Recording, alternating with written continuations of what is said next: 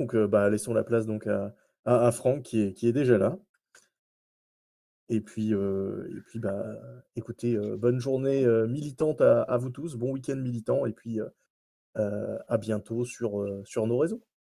Ouais. Eh bien, merci à État Cryptique, heu, et à Johan. De toute façon, à tout bientôt, hein. Ça sera pas la dernière université. Ça va durer dans le temps, je pense. Donc, heu, à tout bientôt pour de nouveaux débats super passionnants. Merci beaucoup.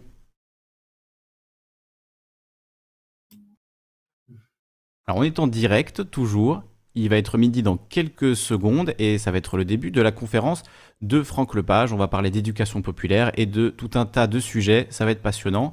Franck, bienvenue. Écoute, on te laisse euh, te présenter et te présenter euh, ta, ton intervention aujourd'hui. Euh, bonjour. Euh, ben, euh, je trouve qu'on est en train de vivre un sacré moment d'éducation populaire avec ce qui nous arrive euh, massivement là, avec le confinement, avec ces trucs-là, puis surtout parce que ça touche absolument tout le monde. Là, pour le coup, c'est c'est 67 millions de personnes qui sont concernées. Et donc, j'aimerais bien qu'on puisse parler un peu de ça et voir comment on peut faire de l'éducation populaire avec ça, c'est-à-dire euh, fabriquer des, façons de se défendre et de faire monter un rapport de force, quoi.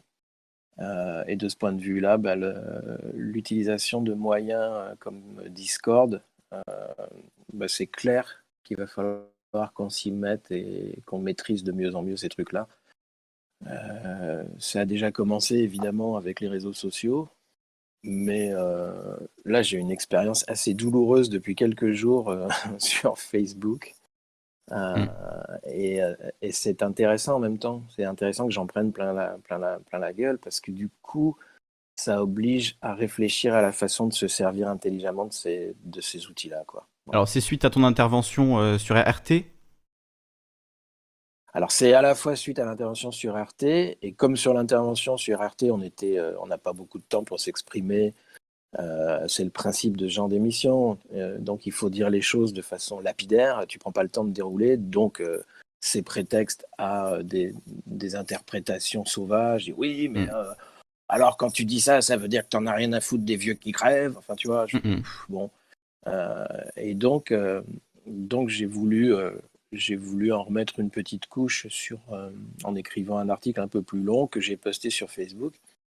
Et là, ça a été un déchaînement euh, de euh, d'accusations en fait de rejoindre le camp des complotistes euh, avec des avec des commentaires du genre Franck Lepage, tu m'as déçu. Bon, déjà, bah, si t'es fan, tant pis pour toi, t'es déçu, quoi. Je veux dire. Mais jusqu'à maintenant, je t'écoutais, maintenant, je t'écouterai plus. Enfin, tu vois, avec des un truc, un truc assez dingue, tu vois. Donc, je me suis dit merde, mais qu'est-ce que j'ai dit euh, Ouais, qu'est-ce qui t'est reproché exactement?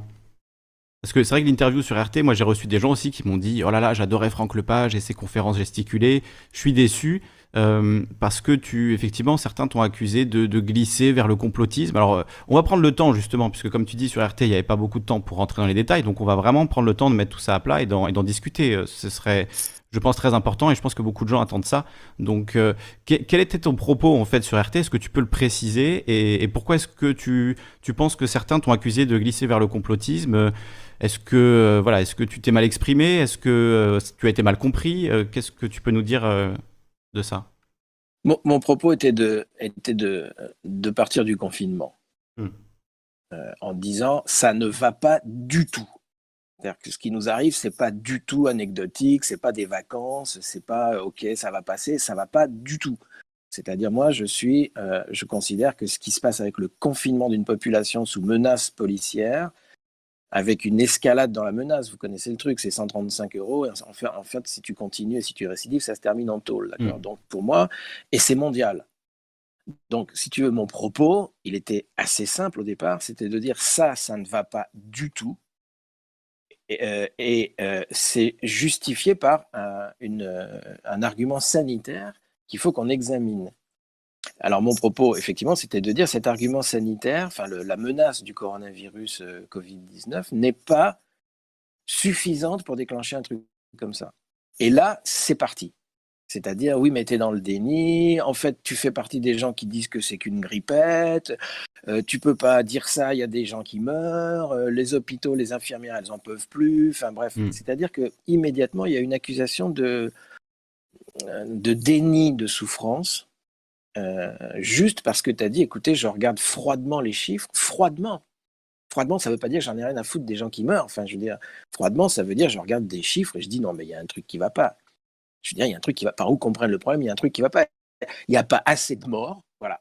On va le dire, euh, on va le dire comme ça, si tu veux. Il n'y a pas assez de dégâts pour justifier un confinement mondial, pour justifier un truc. C'est pas possible.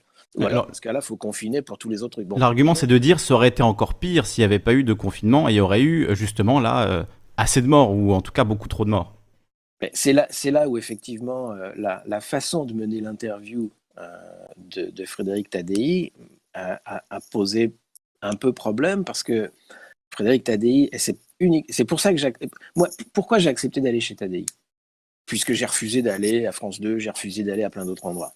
Euh, Sud Radio, j'ai pas répondu. Hmm. Euh, pourquoi je vais, pourquoi je vais pas, j'ai accepté chez, chez, chez Tadei Pour deux raisons. Un, parce que je trouve que c'est RT est une des seules chaînes qui a couvert le- les gilets jaunes euh, de façon, moi, je trouve correcte. C'est-à-dire Hmm. qu'ils ont été, ils ont filmé, etc. Bon, déjà. Alors après, donc là, évidemment, tu vas sur RT, tu reprends une couche de complotisme. On est d'accord Et les Russes, donc euh, oui. c'est Poutine, c'est enfin bref bon.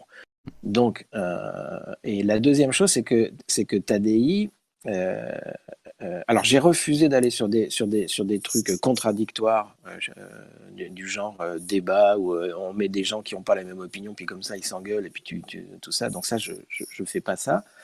J'ai accepté les Tadei parce qu'il te coupe pas la parole. Ça c'est un point absolument essentiel.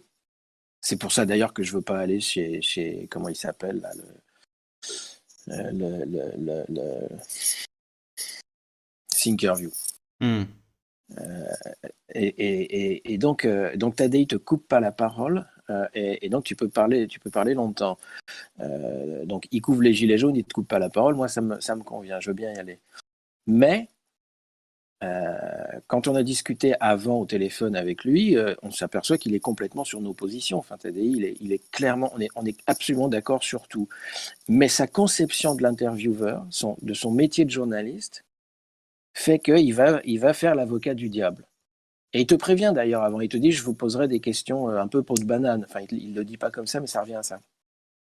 Et c'est effectivement ce qu'il fait à un moment où il te pose une question, il se fait l'avocat du diable et il te, sort un truc un peu bébête du genre mais est-ce que c'est pas grâce au confinement qu'il n'y a pas eu beaucoup de morts?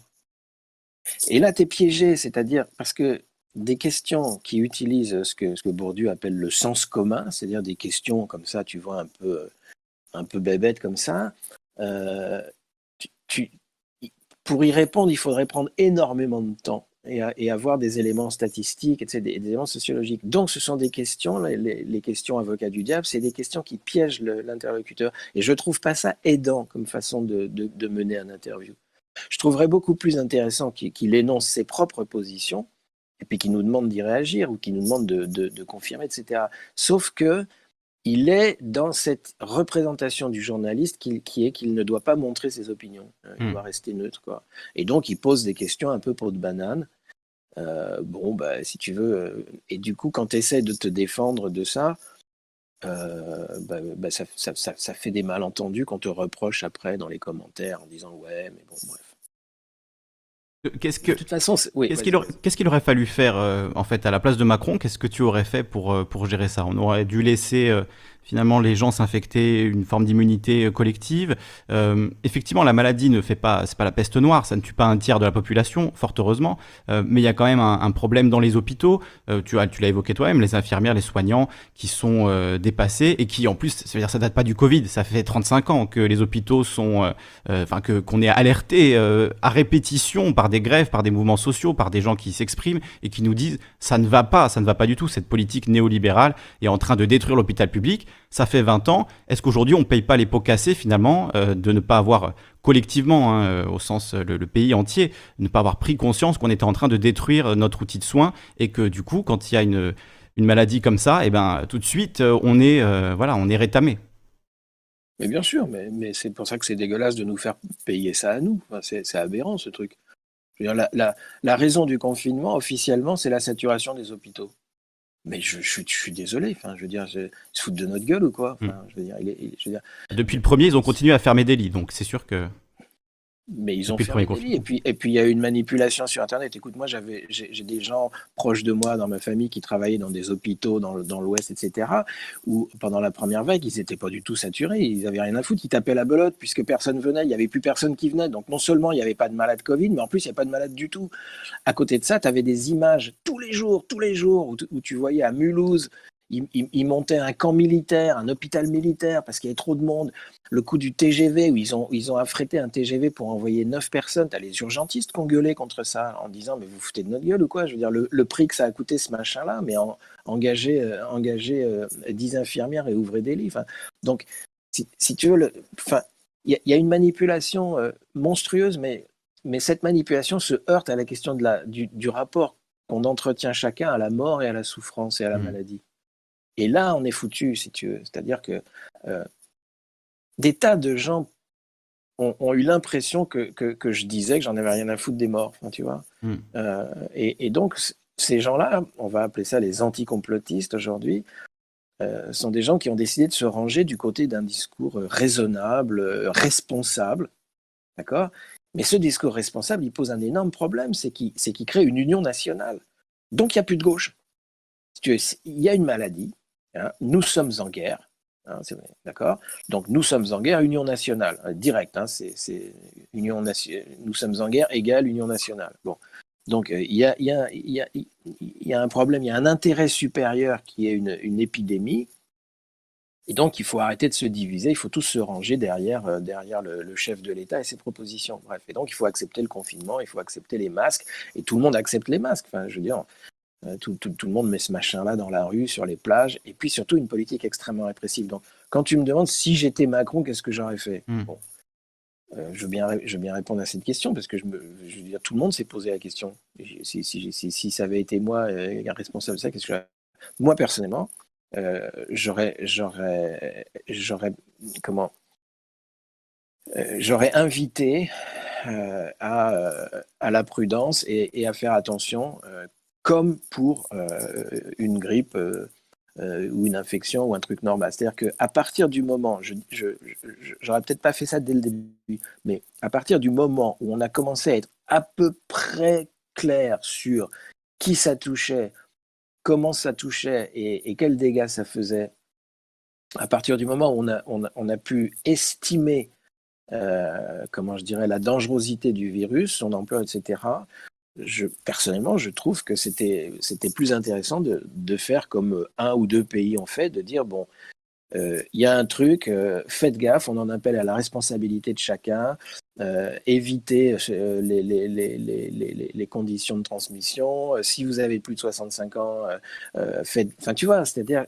C'est-à-dire, moi, j'en aurais appelé à l'intelligence et à la responsabilité des gens en informant sur ce virus et sur, son danger, mais euh, en aucun cas en faisant un truc aussi dingue qu'une assignation à résidence de deux mois avec, euh, avec amende à la clé, avec surveillance des plages par les drones, enfin avec une hystérisation qui est proprement fasciste. Enfin, je suis désolé. Enfin, je, trouve qu'on est dans une situation très très grave. Euh, c'est vrai qu'on a un gouvernement qui a fait le choix de la répression, qui a fait le choix de traiter la maladie par la police, quoi. Ce qui est pas forcément. Enfin, en même temps, c'est leur option un peu pour tout, hein, on a l'impression. Mais bien sûr.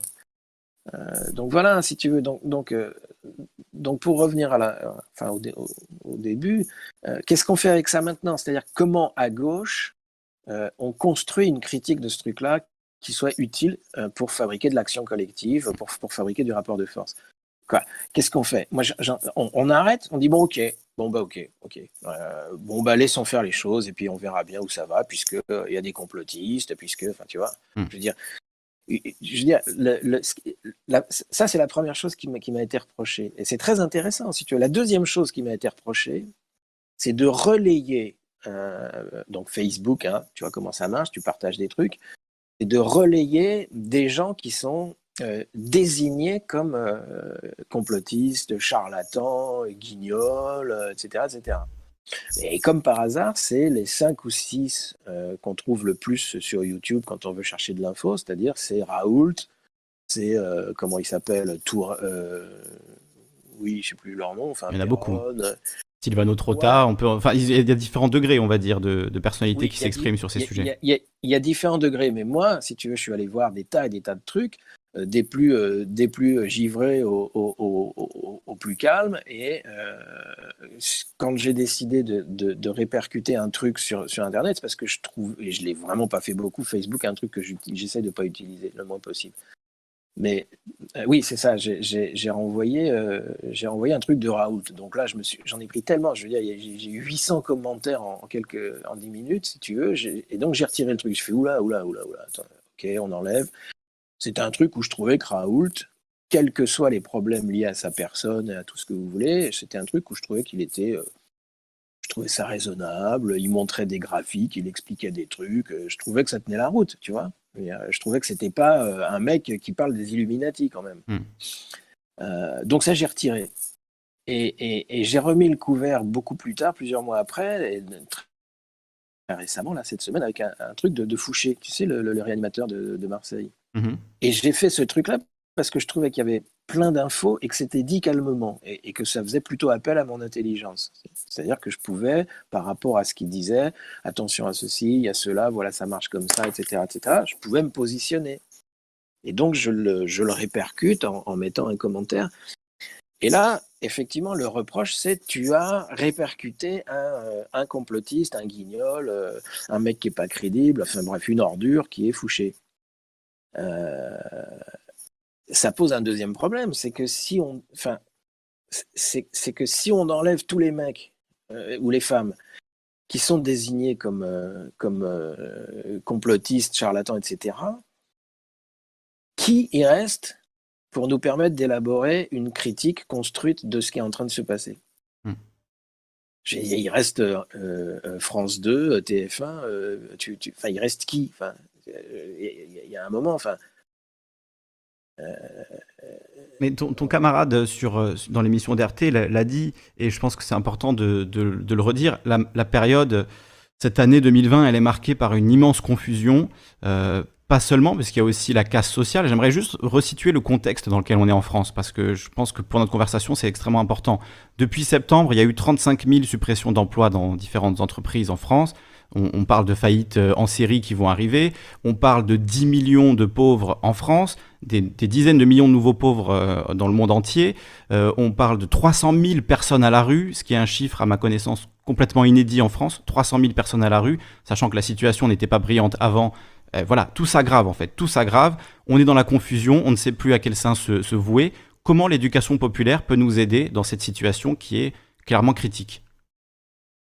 Bah, C'est toute la difficulté qu'on va avoir, c'est de montrer que ce qui est en train de se passer, c'est effectivement euh, une réorganisation du capitalisme euh, qui est en train de, de, liquider toute une partie de l'appareil productif, qui est en train de, multiplier les concentrations de capital grâce à ça, etc., etc., euh, en le détachant de la raison qui autorise ça. Et c'est là où on, est, on, a un, problème avec les réseaux sociaux, c'est que cette raison est sanitaire. Et donc, moi, je, la difficulté qu'on que, qu'on a eue avec l'ardeur, c'est qu'à la fois, on annonce qu'on ne va pas aller sur le débat sanitaire, d'accord? Puisqu'on n'est pas médecin, on n'est pas infectiologue. Euh, moi aussi, j'aimerais qu'on évite de rentrer là-dedans. Je voilà, n'ai pas d'expertise à apporter là-dessus. Je pense pas que ce soit forcément pertinent. Mais, oui, mais, mais sauf que c'est là où moi je sais plus faire pour l'instant. C'est-à-dire que à la fois je, je, dis, je dis, je n'irai pas sur ce terrain, et je me retrouve à y aller parce mm. que l'argument est sanitaire. Tu, tu, tu, vois le truc? Exactement. Ouais, oui. Euh, c'est-à-dire si je dis euh, 50 000 morts attribué au Covid. Donc déjà, bon, tu vois, Giscard est mort du Covid, hein, c'est bon. Giscard est mort du Covid à 94 ans. Enfin, ok, donc, euh, si, bref.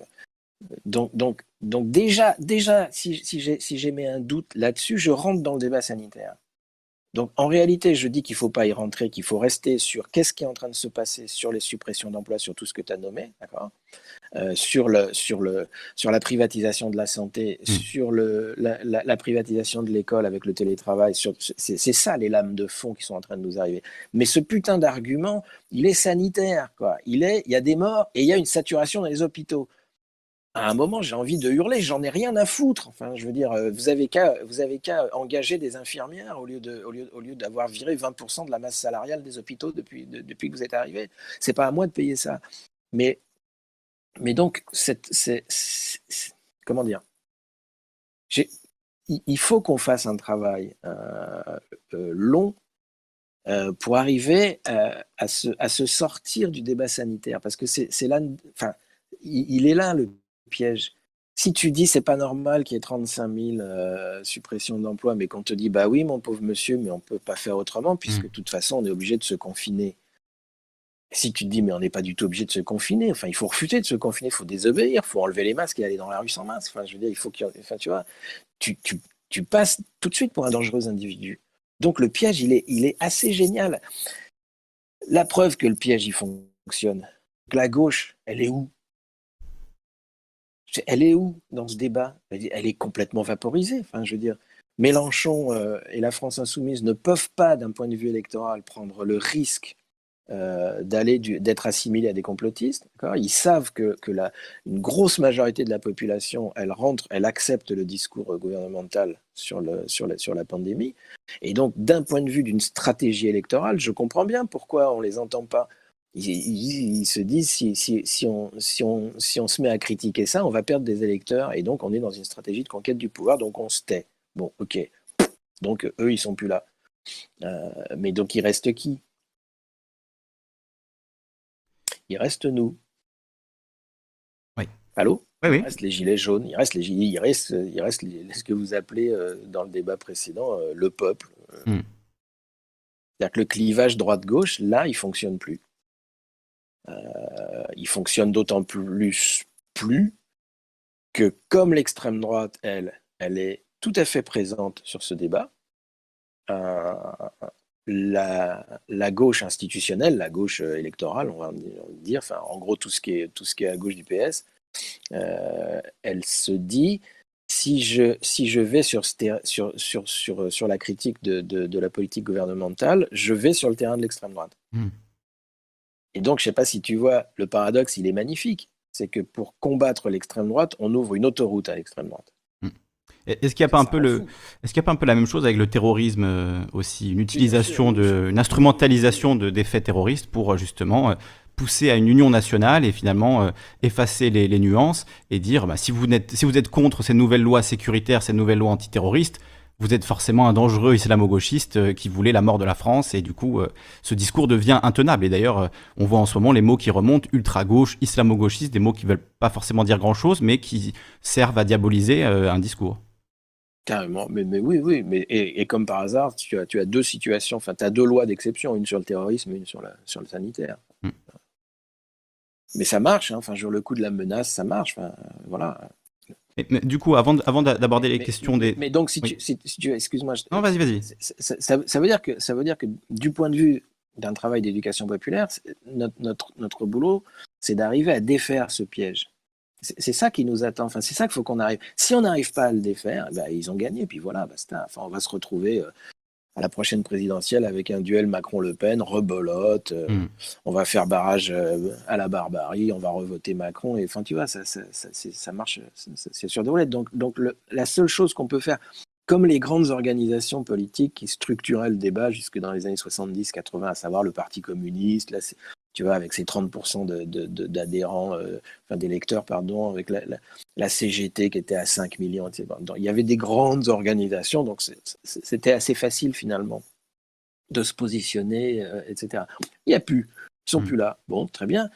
Ben, du coup, le mouvement social, ça devient quoi? Ben, Ça donne les gilets jaunes, qui était un truc absolument extraordinaire, on est d'accord, mmh. où des gens qui n'étaient pas des adhérents d'organisations politiques qui militaient nulle part, etc., qui étaient des, des, monsieur et madame tout le monde, se mettent à arpenter pendant 52 semaines euh, les, rues de Paris, les rues des villes, etc. Euh, c'est-à-dire se mettre à e-, être une menace pour le pouvoir simplement en enfilant un gilet jaune. Et donc, ce, ce, ce c'est ce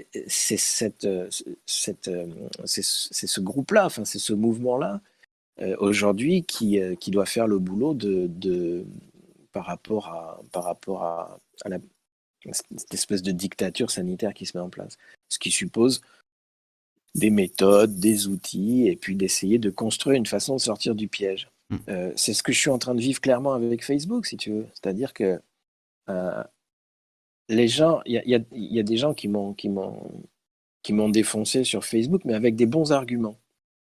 Euh, effectivement, ils ont pointé des approximations que j'ai dites, Mm. des, des, trucs que j'ai pas vérifiés, et, et, et, donc bon, bah, bien fait pour moi. Euh, mais l'erreur consisterait à me crisper en leur disant eh, vous faire foutre, eh, tu vois, je veux dire. Non, non, euh, il faut qu'on arrive à, à, à, construire ensemble euh, la, la, façon de sortir du piège. Mmh. Y a, il, y avait un philosophe belge qui avait une très très belle définition de l'éducation populaire. C'est un philosophe, hein, donc ils sont là pour, pour avoir des belles définitions. Il disait c'est l'exercice coopératif du doute.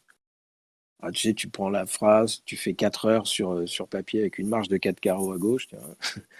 Euh, L'éducation officielle, c'est l'exercice coopératif du doute. Mais donc, ça veut dire qu'il faut qu'on doute ensemble. Mm. C'est le contraire de s'envoyer des certitudes à travers la, à travers la gueule. Mm. Tu vois euh, or, sur Facebook, pour l'instant, c'est plutôt ça qui se passe. C'est-à-dire, euh, c'est des certitudes, des certitudes, bam, bam, bam, bam. Donc la question que je trouve intéressante à partir du moment où on met avec Discord et avec ce qu'on est en train de, tenter à partir, ce que vous êtes en train de tenter à partir d'aujourd'hui, c'est est-ce qu'on peut fabriquer un endroit qui tienne la, distance dans le temps, dans la durée, et qui fabrique autre chose que des échanges de certitudes? Et c'est vrai que précisément, euh, complotistes ou anti-complotistes euh, ne sont pas avares en, en, certitude, et ça devient difficile de, débattre quand on est euh, figé dans des certitudes, un peu comme on l'évoquait tout à l'heure. Mais justement, puisque on est poussé sur cette question sanitaire, cette question médicale, cette question épidémiologique, virologique, à laquelle il y a encore huit mois on ne connaissait rien pour la, plupart. On est obligé aujourd'hui de s'y intéresser, de se pencher là-dessus. Donc, euh, est-ce que c'est pas finalement tout l'enjeu euh, de faire une éducation populaire scientifique sur ces questions-là pour qu'on ait justement euh, du répondant en ayant des faits précis, en ayant. Est-ce qu'il ne faut pas qu'on muscle notre jeu sur ces questions scientifiques qu'on a peut-être un peu délaissées dans, le, dans les mouvements sociaux? Je suis assez d'accord avec ça. En tout cas, c'est ce que, je crois, on a été, on est un certain nombre à avoir fait. On s'est intéressé à des. Moi, je ne savais pas ce que c'était qu'un virus ARN. tu vois. Euh, donc, je trouve qu'il y, y a, effectivement. Euh, euh, c'est ce que j'ai dit à un moment en, disant mais euh, laissez faire les complotistes. Il y, en a qui m'apprennent plein de trucs. Foutez-leur la paix aux complotistes. Je veux dire, il y, a du pire et du meilleur chez, chez, chez des gens qui, qui, tu vois. Mais en tout cas, il y a beaucoup d'informations. Et, et, par exemple, euh, je ne m'étais pas intéressé à la question des nanotechnologies dans les vaccins, tu vois, avant qu'ils arrivent. Donc, à partir de ce moment, tu dis, ah bon, des, des, des nanos machins, non, c'est pas possible ça. Donc, tu vas voir, tu arrives sur pièces et main-d'œuvre, sur les trucs à Grenoble qui bossent là-dessus. Grenoble, c'est la capitale des nanos, tu vois. Et euh, tu dis, ah, mais si, quand même, enfin, ouais, il y a des trucs, ah, d'accord. Et tu te mets à t'intéresser à la question euh, sociale, sociétale, je sais pas comment dire, euh, des, des nanotechnologies. Euh, mais ça, tu l'as fait parce que, parce que quelqu'un, peut-être un zozo, peut-être un allumé, peut-être un complotiste, tout ce que tu veux, euh, s'est mis à hurler qu'on allait nous foutre des nanos euh, dans, dans les vaccins. Bon, j'espère qu'il a tort. N'empêche que c'est là où ça devient intéressant, c'est que les complotistes font aussi un travail. Enfin, les complotistes, on est d'accord qu'on utilise ce terme parce que tout le monde l'utilise en ce moment. Hein. Donc je l'utilise avec tous les guillemets qu'il faut. Mm ceux qui sont, disons, accusés d'être des complotistes sont aussi, sont aussi des lanceurs d'alerte. Alors, enfin, tu vois, je veux dire, et là-dedans, il y a, y a, plein, plein de trucs qui passent. Après, il faut aller le vérifier. Bon. Mais le travail de débunkage que fait euh, une certaine gauche, je pense à des gens comme Ozon Causé, etc., qui sont des gens que je regarde depuis le début, euh, à force de débunker, débunker, débunker et montrer que tout ce que disent les complotistes est bidon, euh, en tout cas pas exact, ou que c'est pas comme ça, ou que c'est pas 6%, c'est plutôt 8%, etc., etc.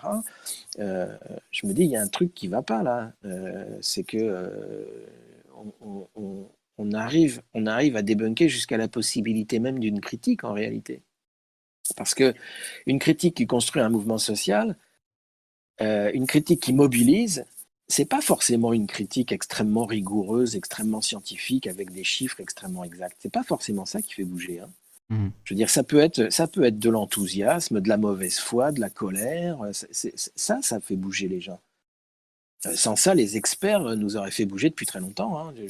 Tu, vois, tu lis un bouquin de Bourdieu de la première à la dernière page et il n'y a plus de capitalisme, c'est fini, tu fais la révolution. Bah non, ça marche pas comme ça. Mm. Euh, donc, euh, je, trouve, je trouve compliqué cette, cette, cette, cette question d'une gauche qui est à la fois très vigilante, enfin d'une extrême gauche, disons, très attentive, et qui sans arrêt essaye de ramener euh, sur, sur une rigueur scientifique qui finit par aller contre la, la, la capacité d'enthousiasme et de mobilisation. J'ai du mal avec ça, quoi. Toi, tu serais plutôt pour se mobiliser sur des affects que sur des, des faits scientifiques Non, non, non, non, non, non, non, non, c'est alors. Donc, excellente transition. Donc, tu, tu, tu conduis très bien l'entretien. Merci. c'est les deux qu'il faut. Il faut affect et analyse. Et c'est ça la question de l'éducation populaire. Elle n'est pas ailleurs. Il y a un mec qui a dit ça dans les années 30, tu vois, ça commence à dater, c'était Bertolt Brecht. Bertolt Brecht qui essayait de faire un, théâtre qui mobilise les gens, qui les fait vraiment descendre dans la rue, enfin, qui, essayait de lutter contre le nazisme, etc. Il avait pigé ça, hein, il avait théorisé ça d'ailleurs, on peut, on peut lire ce qu'il a écrit. Euh, il disait pour qu'il pour y ait mobilisation, il faut deux choses. Il faut des affects et de l'analyse. S'il n'y a que des affects, on est dans le pathos, c'est du, du grand n'importe quoi. S'il n'y a que de l'analyse, on reste le cul sur sa chaise. Et donc, cette, jonction entre de l'affect et de l'analyse, c'est ça qui fait que ça fonctionne en politique. Et le rôle des émotions en politique est, est un sujet de débat depuis euh, un certain nombre d'années maintenant, puisque euh, un certain tenant d'une certaine extrême gauche disent attention danger, euh, l'émotion en politique c'est le terrain de l'extrême droite. C'est-à-dire l'extrême droite elle agit sur l'émotion, mais précisément parce qu'elle n'agit que sur l'émotion hmm. et qu'il n'y a pas l'analyse. Quand l'extrême droite te dit euh, euh, les Arabes euh, sont tous des violeurs, etc., etc., le lendemain d'un truc on achète, bah, le lendemain de Samuel Paty par exemple, si tu veux, tu vois, ah l'extrême droite va dire, elle va dire, ah bah voilà. regardez d'où il vient, etc. Bon, avec presque une jouissance dans l'horreur qui est, qui est absolument abjecte. Carrément carrément. Et à ce moment-là, ils sont, ils sont dans l'affect, ils sont dans l'émotionnel. C'est-à-dire, euh, bah, tu, connais le truc, hein, c'est euh, tu es contre la peine de mort, mais le jour où euh, il y a quelqu'un qui tuera et qui violera ta fille, tu seras pour la peine de mort. Hmm. je veux dire, oui, sûrement, mais je sais. Et alors? Est-ce que tu auras raison oui, donc, donc, donc l'affect tout seul, ça donne l'extrême droite. Et, c'est extrêmement dangereux. Mais l'affect et l'analyse tout seul, ça donne des experts et des colloques. Mais du fact-checking euh, du fact-checking à n'en plus finir. Mais c'est ça, c'est exactement ça, du fact-checking à n'en plus finir. Là, il y a un site euh, d'Antifa qui m'a qui m'a fact-checké mon, mon, émission sur euh, sur sur, sur RT. Putain, je sors à poil, je te jure. C'est le, le média, l'observateur des réseaux, c'est ça? C'est ça, ouais, c'est ça. Ouais. Euh, et donc, effectivement, je les ai lus. J'ai dit, putain, ils ont raison. Là, j'ai merdé. Ah ouais, ouais, non, merde, ça, ça va pas, ça va pas. c'est bon, ok. Bon, bah, les mecs, je vais rentrer chez moi, puis je vais arrêter parce que mais après, ils disent eux-mêmes dans l'article que sur le fond de la critique euh, gouvernementale, sur le fond de la critique de la gestion, là-dessus, ils sont d'accord. Et je pense que 99% des gens sont d'accord que ce gouvernement fait n'importe quoi, euh, que, voilà, ils prennent des décisions, euh, on comprend plus rien, et que in fine, ça a des conséquences sur l'économie et donc sur les gens. Je le disais, 10 millions de pauvres en France. ça, Macron n'en parle pas beaucoup. on n'a pas l'impression que ce soit vraiment leur priorité. Euh, quand on écoute Bruno Le Maire, il nous dit qu'il faudra payer la dette. C'est ça l'important a priori. C'est pas les 10 millions de pauvres, c'est pas les 300 000 personnes à la rue, c'est la dette qui euh, est passée à 125% du, PIB. Donc euh, que, répondre à ça? C'est on, se sent en fait complètement démobilisé parce qu'on a l'impression qu'il n'y a plus aucun horizon possible. Quoi. faudra payer la dette et puis vivre dans la pauvreté jusqu'à ce qu'on ait payé la dette. Donc, mm. quel est l'avenir là-dedans? Quelle vision euh, on, peut, on peut en dégager Et c'est au-delà du fact-checking, c'est juste la réalité qui se, se déroule sous nos yeux. Écoute, euh, on ne peut jamais prévoir une révolution. Mhm. Il n'y en a aucune qui a été, qui a été anticipée. Euh, le, le, 13 juillet 1789, personne ne pouvait imaginer que dans un système absolutiste qui était celui de Louis XVI, une manif contre une prison vide allait donner la plus grande révolution politique du millénaire. Mais 68, ils l'ont pas vu venir. 95, ils l'ont pas vu venir. 95, c'est 9 millions de, grévistes. C'est 9 millions de personnes dans la rue. 95, parce que on, le Juppé veut toucher aux, retraites des cheminots. Les gilets jaunes, ils l'ont pas vu venir. Donc, euh, la, question, elle n'est elle est pas, comment je dirais, elle n'est pas qu'est-ce qu'on peut faire pour que ça marche tout de suite. La question, elle est de, savoir que ça va forcément euh, se mettre en mouvement à un moment ou un autre, que l'histoire s'arrête pas et qu'elle va, elle va forcément reprendre. Et c'est de, participer, de faire notre boulot pour construire du rapport de force euh, pour que ça arrive en prévision de ce moment-là. Euh, et, donc voilà, tu, vois, la, mauvaise question, c'est comment on va faire pour abattre le capitalisme demain hmm. ben, Je n'ai pas la réponse. Enfin, je ne crois pas qu'elle existe, oui. non, elle n'existe pas. Le capitalisme, il a mis, il a mis 400 ans à se, à se mettre en place. Ça prendra peut-être la, même durée pour, pour en sortir. Sauf qu'il y a une accélération avec la crise écologique qui va probablement euh, faire bouger beaucoup de choses. Euh, et, à mon avis, euh, à mon avis il, s'y prépare. C'est-à-dire qu'on est en train d'assister à la mise en place d'un capitalisme autoritaire. Donc c'est pas du communisme, c'est du capitalisme, c'est du capitalisme qui ressemble vachement à des systèmes autoritaires. Là, la carte blanche qui est, donnée aux flics actuellement, le, renforcement de leur matériel de répression ressemble étrangement à du matériel de répression d'une guerre civile. Enfin, c'est comme s'ils se préparaient à, contrôler euh, une insurrection nationale. Quoi. Mmh. Euh, et, les Gilets jaunes, honnêtement, enfin, les Gilets jaunes, c'est un mouvement qui est... je pense qu'ils ont eu très peur avec ça ils ont eu très peur parce que c'était complètement incontrôlable, précisément. Il n'y avait même pas de, parcours de manif, hein, tu vois. Euh, mais donc, ça veut dire que cette énergie, elle est là. Euh, euh, notre boulot dans l'éducation populaire, bah, c'est de contribuer à l'enrichir, c'est à la faire advenir et à l'enrichir.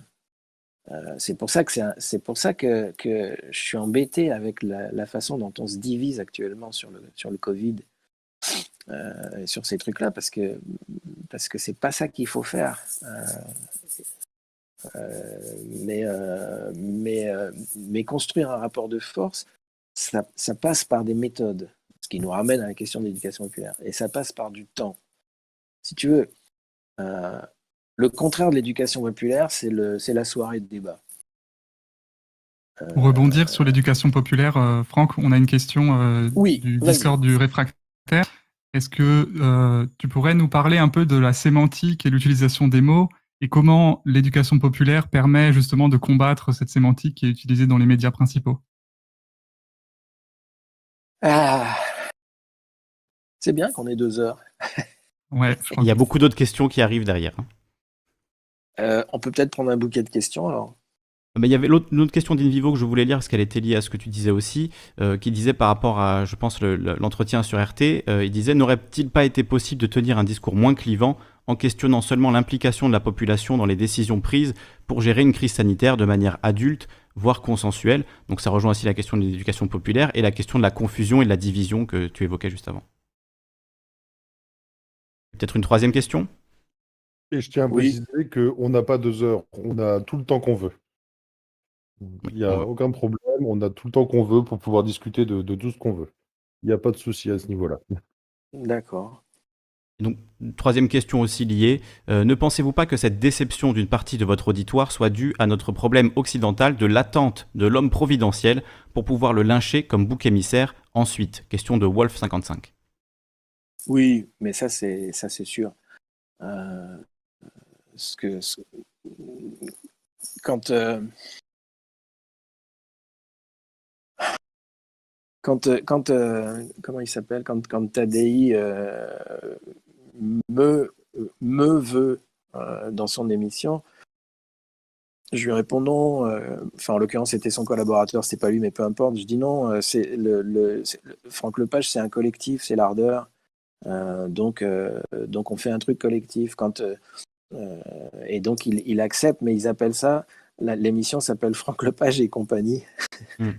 Ce qui est terrible, c'est-à-dire que on est dans un système de société du spectacle et de, starification et de personnalisation du mouvement euh, qui, fait d'ailleurs que euh, quand, vous parlez de, Raoult, vous parlez que de Raoult, vous parlez pas de, l'IHU derrière, avec des équipes considérables, avec vraiment beaucoup, beaucoup, beaucoup de monde qui travaille. Euh, quand, quand Mermet me, demande de, venir et qu'il m'interviewe et que je lui parle pendant, pendant longtemps du travail qu'on fait avec le pavé, une coopérative d'éducation populaire, au montage, il ne garde rien de ça. Il garde de Franck Lepage, sa vie, son œuvre. et, tout est à l'avenant, tout est comme ça. Et donc, c'est vachement difficile de, sortir de ça. et je vois bien, c'est pour ça que j'ai très très peur de Facebook et que j'y vais très peu, je vois bien qu'il euh, y, a des gens qui sont en attente de ce que moi je vais dire, euh, comme si j'étais un, prophète ou comme si j'avais quelque chose de, décisif à, dire. Euh, et, donc c'est pour ça qu'ils sont déçus, qu'ils disent je suis déçu. la question n'est pas, pas que, que, vous, qu'ils soient déçus. La question c'est reprenez-moi là où je dis des conneries et enrichissez ce que je raconte. Enfin, tu vois, hmm. c'est pas définitif ce que je raconte. Enfin, j'en sais rien. Donc, euh, il y a, euh, un problème, je suis d'accord avec la, question de l'intervenant, il y a un problème de personnalisation de, des débats euh, qu'il faut avoir à l'œil et qu'il faut sans arrêt, sans arrêt essayer de combattre. Mais c'est pas facile parce que tout le système te pousse à ça. c'est pour ça que je trouve que les conférences gesticulées, pour moi, sont un, sont un chouette truc et un chouette succès, c'est que c'est plus du tout l'affaire de Franck Lepage. C'est-à-dire, j'étais, euh, j'étais au début, euh, quand j'ai sorti ce terme idiot, euh, mais aujourd'hui, c'est un mouvement de reprise de parole politique que tout, le monde, tout un chacun se sent capable d'investir. C'est pour ça qu'il y en a 500 et qu'il y en a quasiment presque une centaine au, rythme où ça va maintenant, chaque année, qui se, construit, qui, se forme, etc. et ça, c'est chouette. C'est chouette parce que, bah, les conférences gesticulées, c'est plus Franck Lepage merci, c'était sympa, c'est bien marré. Euh, ta conf nous fait marrer, mais euh, mais il y en a plein d'autres à voir sur Internet. Elles sont, euh, absolument géniales. Et donc, je ne sais pas si ça répond à la question, mais, mais en plus, je suis assez mal placé pour y répondre parce que je veux dire, je peux pas me plaindre de, me faire euh, envoyer euh, dans la mesure où j'ai moi-même joué de cette, euh, de, cette starification en, mettant le paquet sur un espèce de one-man show qui dure cinq plombes. Enfin bref, donc c'est le revers de la médaille. Quoi. Et peut-être pour revenir sur la question de Léola, sur l'utilisation de la novlangue par les médias mainstream, pourquoi est-ce important de redonner aux mots leur véritable sens en éducation populaire? Donc, est-ce qu'on peut faire un peu d'éducation populaire sur la novlangue récente des médias mainstream? Alors, un, il faut le faire absolument, parce que la, domination euh, fonctionne avec du langage. C'est mm. aussi con que ça.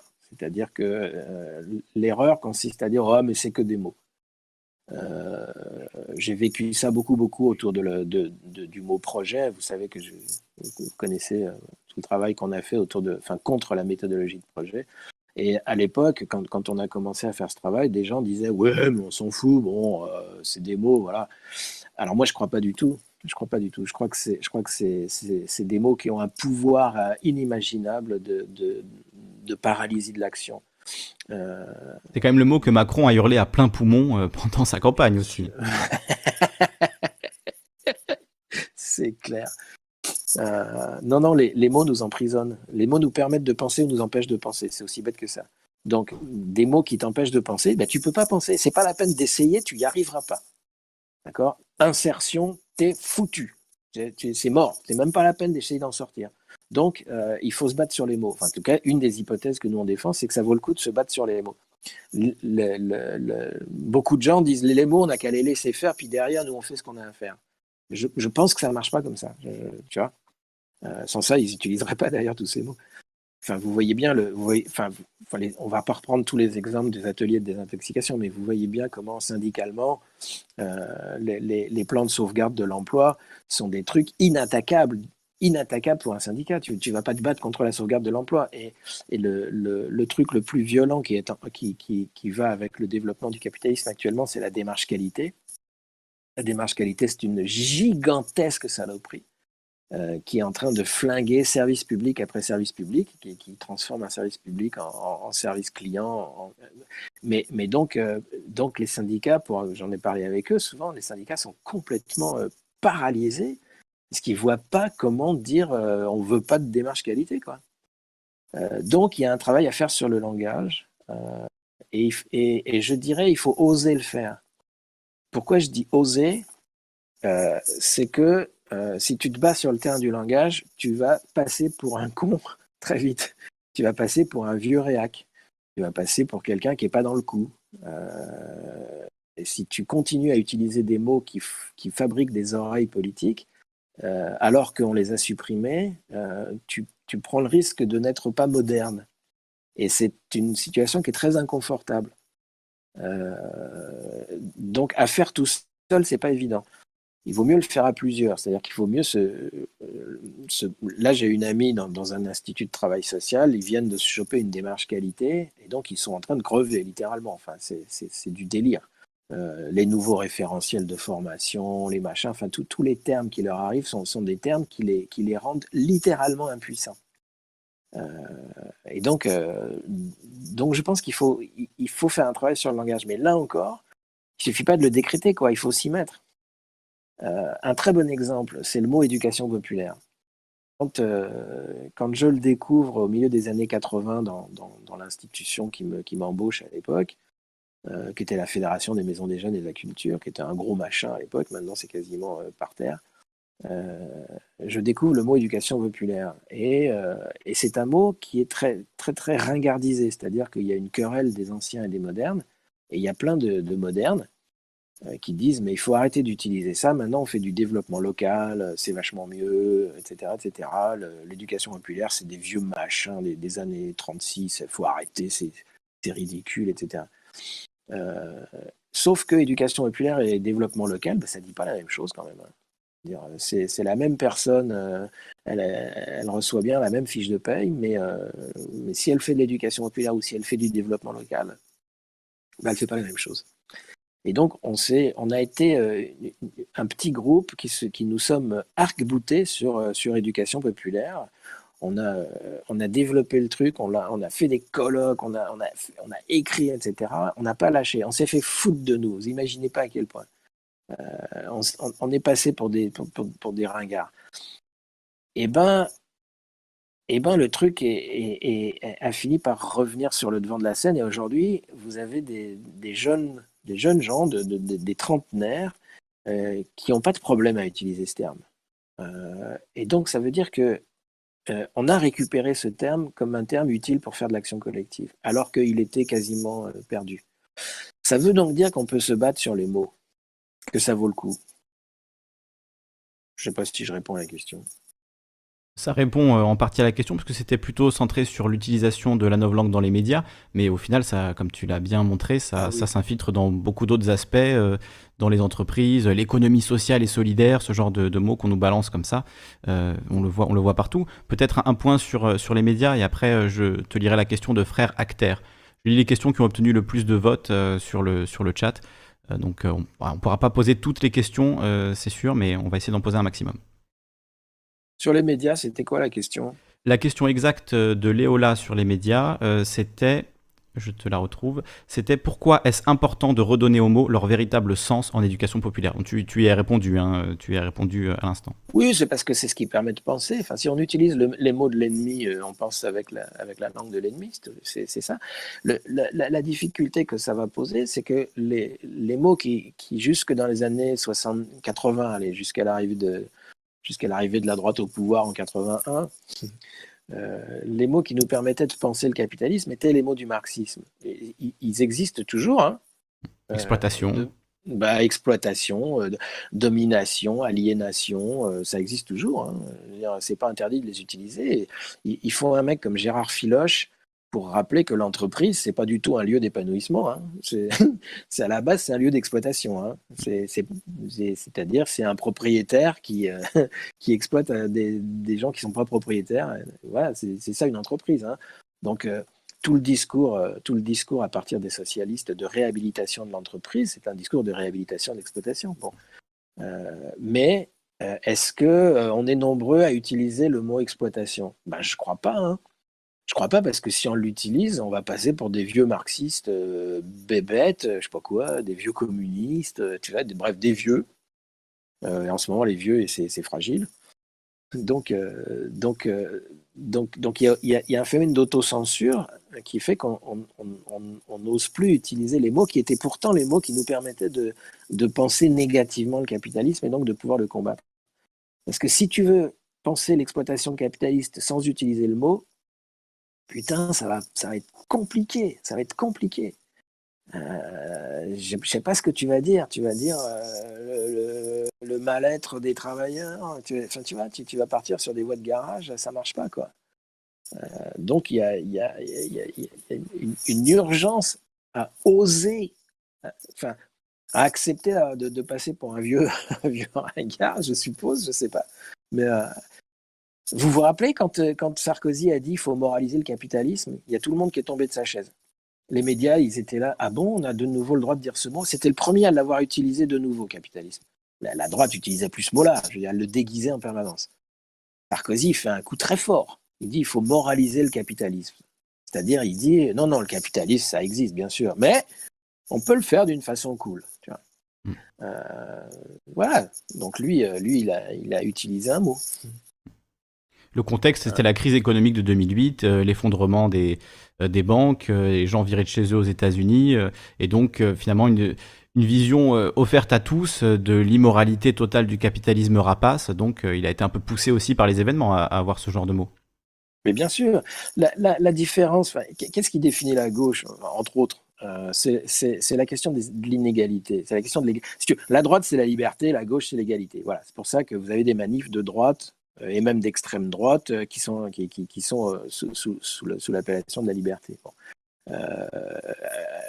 à gauche aussi, hein, le terme appartient pas qu'à la droite, la liberté. Mais en gros, gros puisqu'on est sur la question du langage, la droite se bat contre la pauvreté, la gauche se bat contre l'inégalité. C'est extrêmement différent. Se battre contre la pauvreté, euh, c'est pas du tout la même chose que se battre contre l'inégalité. Euh, le combat contre l'inégalité, c'est un combat politique, parce qu'on ne souffre pas de l'inégalité, on souffre de la pauvreté. La pauvreté, c'est, euh, il y a une définition technique qui est le nombre d'habitants qui c'est, gagner moins de 2 dollars par jour, la pauvreté, dans, pour la mmh. définition internationale. Euh, donc, vous, vous, pouvez réduire la pauvreté tout en augmentant les inégalités. Je ne sais pas si c'est clair ce que je dis. Tu peux, euh, c'est ce que dit Macron, ce que dit Sarkozy. Quand Sarkozy arrive au pouvoir, il nomme un mec qui s'appelle Martin Hirsch, d'accord euh, Et il le nomme à la, lutte contre les inégalités, la lutte active, euh, secrétariat d'État à la lutte active contre la pauvreté. Il arrive et il nomme Martin Hirsch à la lutte active contre la pauvreté. Et il y a tout un tas de gens qui disent Oh putain, c'est cool ça, il est de gauche, Sarko, c'est vachement bien, etc. Il n'est pas de gauche. la lutte contre la pauvreté, c'est un thème de droite. C'est-à-dire que il peut y avoir un petit peu moins de pauvres, on peut améliorer un peu la situation des pauvres, on peut essayer d'augmenter un peu leurs minima sociaux, mais dans le même temps, on peut euh, décupler euh, le nombre de riches et, euh, leurs gains. D'accord? Donc on peut augmenter les inégalités tout en réduisant un peu la pauvreté. Il n'y a pas de contradiction entre les deux si c'est pas clair, faut le dire parce que je suis en train de peut-être de me mélanger les crayons. Vous avez du mal à suivre. Mais euh, non, non, c'est très clair. Mais donc, donc tu, tu vois bien que, que, par exemple, déjà au niveau du langage, dire non, non, stop, stop, stop, c'est la pauvreté, non, c'est pas ça le problème. La question, c'est les inégalités. Sauf que les inégalités, on n'en souffre pas. C'est un, une souffrance politique, si vous voulez. C'est une, c'est, euh, un désaccord politique. C'est, euh, la théorie du ruissellement, je ne reviens pas dessus. Enfin, c'est de dire, Sarkozy, toute la droite dit, mais ah, foutez la paix aux riches, laissez les riches. C'est très très bon pour un pays qui est des riches, puisque grâce à eux, ça va ruisseler et ça va faire qu'il y aura moins de pauvres. D'accord? Ça, pour le coup, c'est une théorie du complot. les faits, ne, les faits ne sont pas dans ce sens-là. Si on fait du fact-checking sur la théorie du ruissellement, euh, je crois que ça n'a pas très bien fonctionné. ouais. Oui, en même temps, ils vont te dire, ah quand même, le capitalisme a amélioré le sort des gens, vous pouvez pas dire. Enfin, tu vois, bref. Oui, bon, en 2020, c'est quand même un discours qu'il faut avoir, euh, sacré coronesse pour le, pour le soutenir quand même. Euh, quand enfin, je rappelle les chiffres, hein, mais voilà, 300 000 pauvres, c'est inédit en France. 300 000, même pas 300 000 pauvres, 300 000 personnes à la rue. 10 millions de pauvres dans le pays. Donc ah euh, le ruissellement, oui, ça ruisselle pas beaucoup. Hein. C'est, ça ruisselle tout doucement. je crois, je crois qu'il y a je sais plus combien. on n'est pas loin du quart de la population qui est, qui est, proche ou en dessous du seuil de pauvreté en France. Qui est, le, qui est, le, sixième pays le plus riche du monde. Et aux États-Unis, qui est le, voilà, quand même l'emblème de, de, la théorie du ruissellement, euh, il y a 40 millions de nouveaux pauvres qui sont menacés d'expulsion et qui pourraient se retrouver à la rue. 40 millions de personnes à la rue dans le pays, euh, soi-disant le plus riche et le plus ruisselant du monde. Mm. C'est pour ça euh, que le capitalisme, à mon avis, rentre dans une phase où il cherche plus du tout à, gérer ça. Il va, le, il, va le, il va le gérer par, la, par le contrôle total de la population. Il va le gérer par l'informatique. Euh, je pense qu'on va, enfin, je pense, s'en fout de ce que je pense, mais il y a un certain nombre de personnes qui pensent que, euh, l'informatisation galopante de la société, elle va vers une façon de régler ce problème. Euh, voilà, on a, découvert complètement euh, ébahi il y a un an l'histoire du en Chine de la reconnaissance faciale et des points qui sont attribués à chaque personne qui, qui lui donnent le droit d'avoir ou pas euh, droit euh, à un crédit, de payer plus ou moins cher sa place dans le métro, etc. Le crédit social. Le crédit social. Et donc, on était là, comme tous, à se dire Oh là là là là, oh, t'imagines?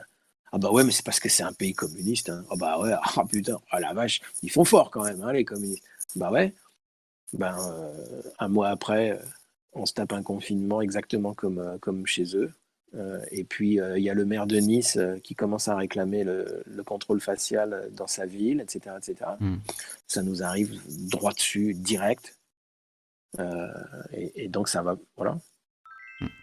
Et au final, ce, modèle à la chinoise, il fait, il fait fantasmer et baver beaucoup de capitalistes américains. C'est ça, on n'a pas trop conscience. On les voit comme des modèles opposés. En réalité, les, le système euh, capitaliste euh, voit ça avec des yeux rêveurs, le modèle chinois, le développement du modèle chinois. C'est le, modèle à suivre, bien sûr. Mais, mais comme, comme, comme, comme on l'a dit, les, capitalismes, il faut, il faut utiliser ce mot au pluriel. Les capitalismes, d'ailleurs, c'est Boyer, l'économiste, qui parlait de ça sur France Culture il n'y a pas tellement longtemps. Les capitalismes euh, sont en concurrence les uns avec les autres. Euh, et donc, euh, quand, tu as un capitalisme, en l'occurrence la Chine, qui se met à prendre une longueur d'avance parce qu'il il, met en place des systèmes de contrôle de sa population et de ses travailleurs qui fait qu'il va, il va cartonner, les autres capitalismes derrière ne peuvent pas rester euh, à la traîne.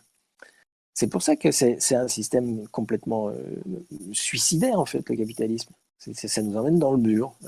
bon.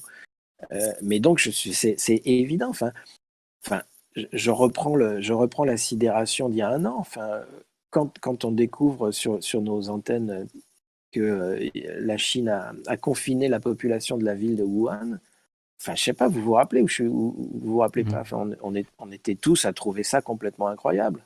Enfin, franchement, on trouvait ça incroyable. Enfin, dire, putain, les mecs, ils confinent une ville, t'imagines l'horreur. Putain, mais un mois après, on se retrouve nous dedans. Donc ça passe, quoi. Ça passe comme une lettre à la poste. Et là, si tu commences à dire ça va pas du tout le confinement par rapport à ce putain de coronavirus, etc., tu te prends. Euh, tu as la gauche qui explose. La gauche, elle explose. Elle est explosée. C'est pour ça que j'ai un problème avec l'anticomplotisme. C'est-à-dire, oui, c'est bien, les mecs, c'est bien surveiller, faites gaffe à ce qu'on dise pas n'importe quoi, mais attention, enfin, à, partir de quel moment l'anticomplotisme arrive à désamorcer jusque la critique C'est ça qui, qui, que je trouve vachement inquiétant. Moi, je suis d'accord pour qu'on me reprenne si j'ai raconté plein de conneries, il euh, n'y a pas de souci. Euh, mais, euh, mais à un moment, c'est pas ça qui se passe. À un moment, c'est des gens qui me disent sur Facebook, Franck Lepage, salut, au revoir, j'écouterai plus jamais ce que tu dis. Mais je dis, merde, c'est Une question qui rejoint un peu ce que tu dis, question de frère acteur, et je vais essayer d'accélérer sur les questions des, des gens parce qu'il y en a beaucoup. Étienne Chouard, que connaît bien Franck Lepage également, a longtemps et est encore englué dans ses supposées accointances avec Soral et l'extrême droite, simplement parce qu'il souhaite prendre en compte la parole de tous, y compris de l'opposition, des extrêmes d'un côté comme de l'autre. Dans une société qui est de plus en plus dans l'émotion, dont se nourrit la communication politique, que la réflexion, comment fait-on pour combattre ça? Question de frère acteur. Ben, on fait de l'éducation populaire, quoi. Euh, c'est long, c'est patient, et il faut que ça soit rigoureux. Une autre définition de l'éduc pop que donnait Carton, le, philosophe, j'aimais bien, il disait l'éducation populaire, c'est le travail rigoureux de la confiance. Alors, pareil, 4 heures, de voir sur table. Ce qui est important là-dedans, c'est le mot rigoureux. moi, j'ai vachement envie que, mes engueulades sur Facebook, on arrive à les reprendre avec les gens. et, et qu'on se mette à faire un boulot rigoureux là-dessus, quoi. Mais pour ça, il faut se faire confiance. Enfin, c'est ça l'idée du travail rigoureux de la confiance. C'est de ne euh, pas foutre l'autre dans le camp du diable. quoi. Euh, Étienne, j'imagine qu'il est en train de nous écouter. Salut Étienne. Euh, J'ai discuté beaucoup, beaucoup avec lui de ce qui lui est arrivé. Je veux dire, bon, à mon avis, il s'en sortira pas de ce merdier. Il le sait, je lui ai dit. Euh, parce que le, débat en France, depuis euh, François Mitterrand, s'est structuré euh, entièrement autour de la question de l'extrême droite. C'est-à-dire que la, gauche qui était anticapitaliste devient antiraciste. Pour moi, c'est, le principal apport du Parti socialiste, c'est d'avoir désamorcé l'anticapitalisme à gauche et de l'avoir fait basculer. La lutte des classes devient la lutte des races, pour le faire simple. Euh, race au sens euh, sociologique, on est d'accord. Euh, et donc, donc tout le débat se polarise autour du rapport à l'extrême droite. Extrême droite qui est littéralement créée par le Parti socialiste, par, etc.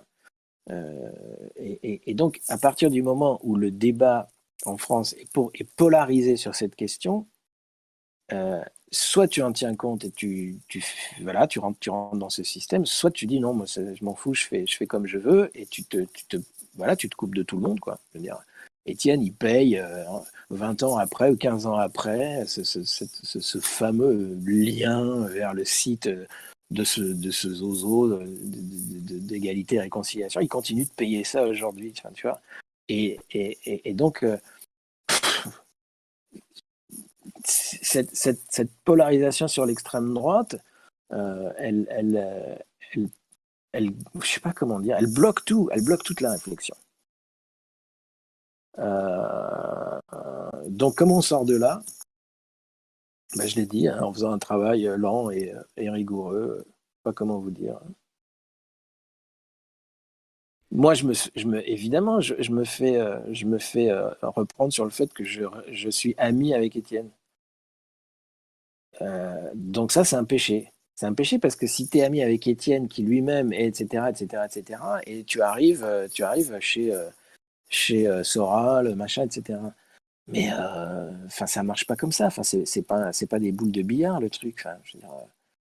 mais le débat est structuré comme ça. C'est-à-dire que vous avez bien vu comment ils ont décrédibilisé les gilets jaunes. Il y a eu l'épisode Finkelkraut, hop, direct antiracisme, euh, antisémitisme, extrême droite, pauvre pauvre terminé. Les masques, hop, les masques c'est l'extrême droite, hop, euh, les anti-masques c'est l'extrême droite, etc. Donc cette espèce de machine à, bloquer le, à verrouiller le truc autour de la question de l'extrême droite, elle fonctionne très bien. Et le paradoxe, je trouve, c'est que ça ouvre un boulevard à l'extrême droite. Euh, je peux, je peux, les, exemples, je peux les multiplier à l'infini. Hein. Je veux dire, la gauche, pourquoi elle, elle vote euh, la gauche institutionnelle, le PS et tout ça, pourquoi ils votent oui au traité constitutionnel européen, qui est, une horreur. N'importe quelle personne de gauche, elle comprend tout de suite que c'est euh, une folie furieuse, ces 300 articles qui, installent le libéralisme et qui le verrouillent. Enfin, si tu es de gauche, c'est impossible, tu votes pas oui pour un machin comme ça. Ben, ils vont voter oui en 2005 parce que l'extrême droite vote non. Donc l'extrême droite se positionne, je dis non, euh, non au traité européen, et donc la gauche tout de suite dit bon bah puisque l'extrême droite dit, non, bah on peut pas dire non, parce que sans ça, on, voilà, on va, c'est hors de question qu'on fasse pareil. Donc moi je suis sur un marché, je me rappelle à Châteauneuf du Faou, je suis en train de distribuer des tracts pour le non, et je rencontre quelqu'un qui distribue des tracts pour le non, et je lui dis euh, ah bah vous aussi vous êtes pour le non, et il me fait ah ouais il y en a marre, les Arabes il y en a trop et tout ça, et je lui dis attendez Euh, on vote non tous les deux, mais pas pour les mêmes raisons. Hein. Et puis on a discuté, on a discuté. Bon. Euh, je veux dire, c'est ce que dit Lordon. Lordon dit c'est pas parce que l'extrême droite est contre l'euro que je vais m'interdire moi d'être contre l'euro. C'est quoi ces conneries? Mais, mais, mais, mais, vous voyez bien comment, comment le, débat est, piégé. S'il y a de l'extrême droite, ça, ça bloque tout. Cette question, tout ça bloque. Enfin, Je veux dire, l'art contemporain, mais on peut y aller. Je veux dire, on, a toute la journée, donc apparemment. Je veux dire, mais moi, moi je, critique l'art contemporain. Bah oui, mais sauf que l'extrême droite, elle critique l'art contemporain. Et donc, il y a un mec un jour qui m'a dit, Franck Lepage, Hitler détestait l'art contemporain. Là, tu fais, ah ouais, merde. Merde, c'est con ça. Donc, euh, vive l'art contemporain.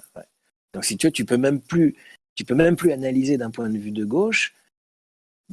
Comment je dirais Si la droite a pris la place, tu peux plus aller sur ce terrain. Eh ben, écoutez les mecs, euh, bravo. Hein. Ça, si c'est pas pour la faire monter à l'extrême droite, je sais pas ce que c'est. Question de Kostia qui demande Que pensez du nouveau MCP Allez-vous les rejoindre, le mouvement constituant populaire, qui est une tentative de convergence des luttes constituantes et sociales des personnalités et organisations telles que Étienne Chouard, le Média pour tous, Demos Kratos, Maxime Nicole, etc., qui les ont rejoints. Là où ça te concerne, Franck, c'est qu'ils disent ouvertement que leur moyen d'agir est l'éducation populaire. Merci à Costia. Alors je rejoins, je rejoins pas de mouvement, mais ça c'est ma, posture personnelle. Euh, j'ai jamais été en carte, j'ai jamais été dans aucun mouvement. Euh, euh, Attaque, j'ai créé, j'ai contribué à créer le, le, groupe Attaque sur ma région à un moment, c'est tout. Euh, psy, puis on a, créé un petit syndicat sud à un moment, mais ça n'a pas tenu très longtemps. Mais donc, euh, donc non, je ne rejoins pas. Et, je ne rejoins pas notamment parce que je trouve que je suis beaucoup plus utile tant que je ne suis pas euh, identifié à une famille ou à une organisation politique. parce que je suis sollicité beaucoup. Par exemple, les gens de l'UPR n'arrêtent pas de me solliciter en disant Ouais, mais Franck Lepage, Asselineau aussi, il est contre l'Europe. Mais je veux dire, t'imagines le merdier. Enfin, t'imagines que je dis ah ouais tiens ouais c'est pas mal, ok ouais je vais à l'UPR, bon ok c'est terminé, c'est fini, enfin je sers plus à rien, tu vois. Donc, donc euh, de toute façon le, le tant, tant, que le système de, des appartenances euh, politiques comme ça euh, fait que si, si tu es là, tu es, tu peux pas être ailleurs. Euh, je trouve que je, je, je, perdrais absolument toute utilité. Je trouve que mon utilité, c'est de ne pas pouvoir être identifié à, une, euh, à autre chose qu'une qu'une vaste extrême gauche, quoi. Voilà, pour dire les choses simplement. Est-ce que tu euh, soutiens leur démarche? D'un point de vue euh, voilà, personnel bah, Sûrement, oui, je ne les connais pas en fait. Tu ne connais pas, d'accord. Non. Voilà. Très bien. Alors, question d'Uzimas qui nous demande, qui te demande. oui. tu, tu, comprends que c'est compliqué, oui. Non, non, non. Quand on, oui, enfin, quand on fait les formations, oui, mais oui. Quand on fait les formations aux conférences gesticulées, comment ça dure une, formation? Ça dure 16 jours, une formation, pour, pour, faire ta conférence gesticulée à partir de, ta, la problématique que tu as envie de, de nommer. Mhm. Euh, un des trucs qu'on dit aux gens, c'est ne faites pas un tract. Ne faites pas un tract. Si vous faites un tract, qu'est-ce qu'on fait avec un tract? Quand on te donne un tract, tu attends que la personne ait tourné le dos, tu le froisses et tu le balances dans le caniveau. Donc, euh, votre conférence gesticulée doit être tout sauf un tract. Vous avez une opinion, évidemment. Vous avez, des certitudes, c'est certain. Enfin, je veux dire, c'est même, même pour ça que vous venez là, parce que vous avez envie d'en parler. Mais si vous traitez ça comme un tract, vous, ne créerez aucun espace pour que les, spectateurs, les gens qui écoutent ça, puissent, puissent, puissent rentrer là-dedans. Donc, traitez ce sujet sous l'angle de vos doutes et sous l'angle de vos contradictions. L'éducation populaire, c'est le travail des contradictions, c'est pas le travail des certitudes. Euh, on a plein de contradictions. Enfin, je veux dire, merde, j'ai un iPhone, quoi. Je suis pas, je suis d'accord. Euh, je sais bien dans quelles conditions il est fabriqué cette espèce de saloperie. Donc ça, c'est voilà, voilà, un exemple très simple de contradiction. Euh, je suis encore sous Windows alors que mon frangin fait une conf sur Linux. Tu vois, bon. Donc, quel que soit le sujet envisagé, euh, ce qui crée une écoute, ce qui crée un espace pour que l'autre puisse rentrer dedans, c'est d'énoncer ces contradictions et c'est de les travailler, de les mettre en travail. C'est pour ça que je, suis, euh, à mon avis, c'est une des raisons qui font que je ne rentre pas dans des organisations en disant voilà, maintenant je rejoins tel truc ou tel mouvement ou tel machin. je veux dire, plus je vois pas lequel. Enfin bref. Euh, euh, je sais plus pourquoi il disait ça. Oui, c'est la question du tract. ce, qui est ce qui, fait avancer, c'est de, nommer des doutes et de les mettre en travail. C'est pas de dire euh, euh, j'ai pas d'idée, je sais pas quoi faire, c'est la merde. C'est pas ça non plus. Bref, c'est, de dire voilà sur tel problème, on peut prendre, on peut reprendre le Covid, on pourrait parler. Euh, sur tel problème, voilà, voilà quelles sont les contradictions en présence. Quoi. Et comment on peut travailler là-dedans pour avancer quand même. voilà.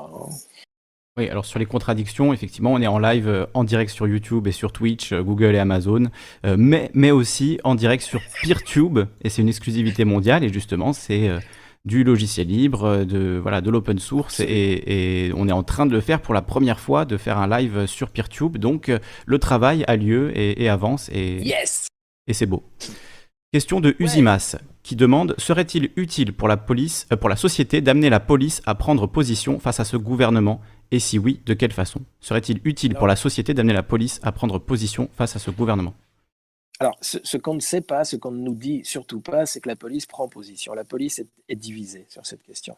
Il euh, faut arrêter. Enfin, ça serait une erreur de penser que tous les flics sont des gros fachos. Ce serait une connerie. Euh, il y a plein, plein, plein de gens dans la police qui, euh, qui sont en désaccord avec ce qu'on leur fait faire. C'est-à-dire qu'on a des alliés au sein même de la police. Euh, j'en donnerai deux exemples. Il y a un officier de police qui vient de faire sa conférence gesticulée, d'accord Et il explique pourquoi, comment, au moment des Gilets jaunes, quand, on, quand, quand, ils, quand ils recevaient des ordres de, de, de foutre tout, tout, tout, gilet jaune en, garde à vue, comment euh, euh, d'abord, il refusait. Ensuite, en, disant quel est, le, quel est le mobile pour mettre quelqu'un en garde à vue, il faut qu'il y ait un délit. Le délit, c'est possession d'une arme par destination. Euh, les mecs répondaient non, bah non, euh, un, un, mouchoir ou un masque de plongée, c'est pas une arme par destination. À ce moment-là, on leur disait on vous demande pas votre avis, vous les mettez en garde à vue. Et donc, il explique comment il boycottait le truc, comment, comment des commissariats se sont mis en maladie euh, pour pouvoir euh, échapper à ça. Bon, c'est-à-dire qu'il y a une résistance à l'intérieur de la police, mais, mais ce n'est pas celle qu'on montre et ce n'est pas celle dont on parle à la télé ou à la radio. Euh, donc, par rapport à la question qui était... tu peux me redire la question? Serait-il utile pour la société d'amener la police à prendre position face à ce gouvernement? Et si oui, de quelle façon? Absolument. le gars qui fait sa, sa conférence gesticulée là-dessus, il donne sa démission. Euh, et il va, il va passer à autre chose. Il va aller faire du maraîchage en permaculture ou je sais pas quoi. Euh, et il donne sa démission en concluant en disant Moi, j'ai fait ce métier, j'ai passé cette licence de droit, j'ai passé ce concours pour devenir officier de police parce que je voulais servir le droit et on me fait servir un gouvernement. Et il dit Moi, j'ai pas fait ce métier pour servir un gouvernement, j'ai fait ce métier pour servir le droit. Et c'est plus le droit que je sers, on me le fait enfreindre. Et ce gars-là, je pense qu'il est représentatif de plein, plein, plein de gens qui, vivent ça dans la, police. Et donc, ça serait, ça serait assez, assez malin de, la part du mouvement de gauche d'appuyer sur ce levier-là plutôt que de dire euh, all cops are bastards, ce qui, euh, par ailleurs, peut s'entendre dans un certain nombre de circonstances. Euh, je vais vous raconter une anecdote très rigolote. Euh, on est nassé, euh, c'était au moment de la, loi travail, on est nassé aux invalides et euh, ça commence à balancer du lacrymo, c'est chiant. et il y a une, rangée de CRS qui est là, qui se tient là, donc on va aller voir. Et moi, je vais les voir en disant Excusez-moi, mais là, j'en peux plus, c'est où la sortie Le type répond Il n'y a pas de sortie pour l'instant, etc. Il faut rester comme ça. Bref, on commence. Et le mec, je vous promets, donc un, un Robocop, on est d'accord, hein, le mec, il me dit euh, Vous faites pas des conférences gesticulées, vous Je lui dis euh, euh, Si, pourquoi vous connaissez ça? Il me fait Ah je les regarde, c'est super bien. Je fais Non, ah bon?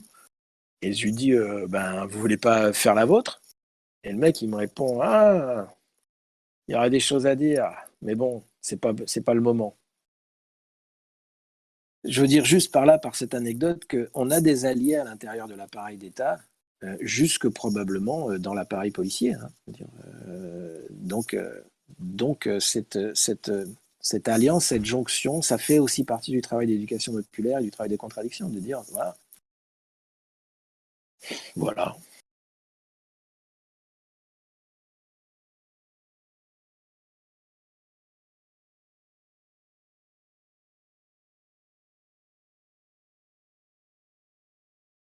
J'ai, alors ça, alors j'ai, mon écouteur. Alors peut-être que c'est le micro qui tape sur, euh, sur ma. Par exemple là, est-ce que ça fait le bruit? Là, non, non on n'entend plus le bruit, donc c'était visiblement. D'accord. Donc c'était absolument. Alors attends, je vais euh, enlever ma polaire. mais je vais me cailler. Je pense que c'était ah. le c'était le micro de l'écouteur qui tapait sur la. C'est possible, la Fermeture éclair. Ok. Ouais, faut pas hésiter à me dire. Voilà. Non, mais c'est je, je, relais ce qui est dit dans, dans, le chat. Je vais relayer une autre question euh, du, du, chat. Alors, je, je procède hein, selon celles qui, sont, qui ont le plus de, de votes. Je choisis euh, celles qui ont plus de 10 votes en, en général. Euh, question de Nopesto qui dit Question, un commentaire sur l'importance de la sémantique dans la communication pour penser.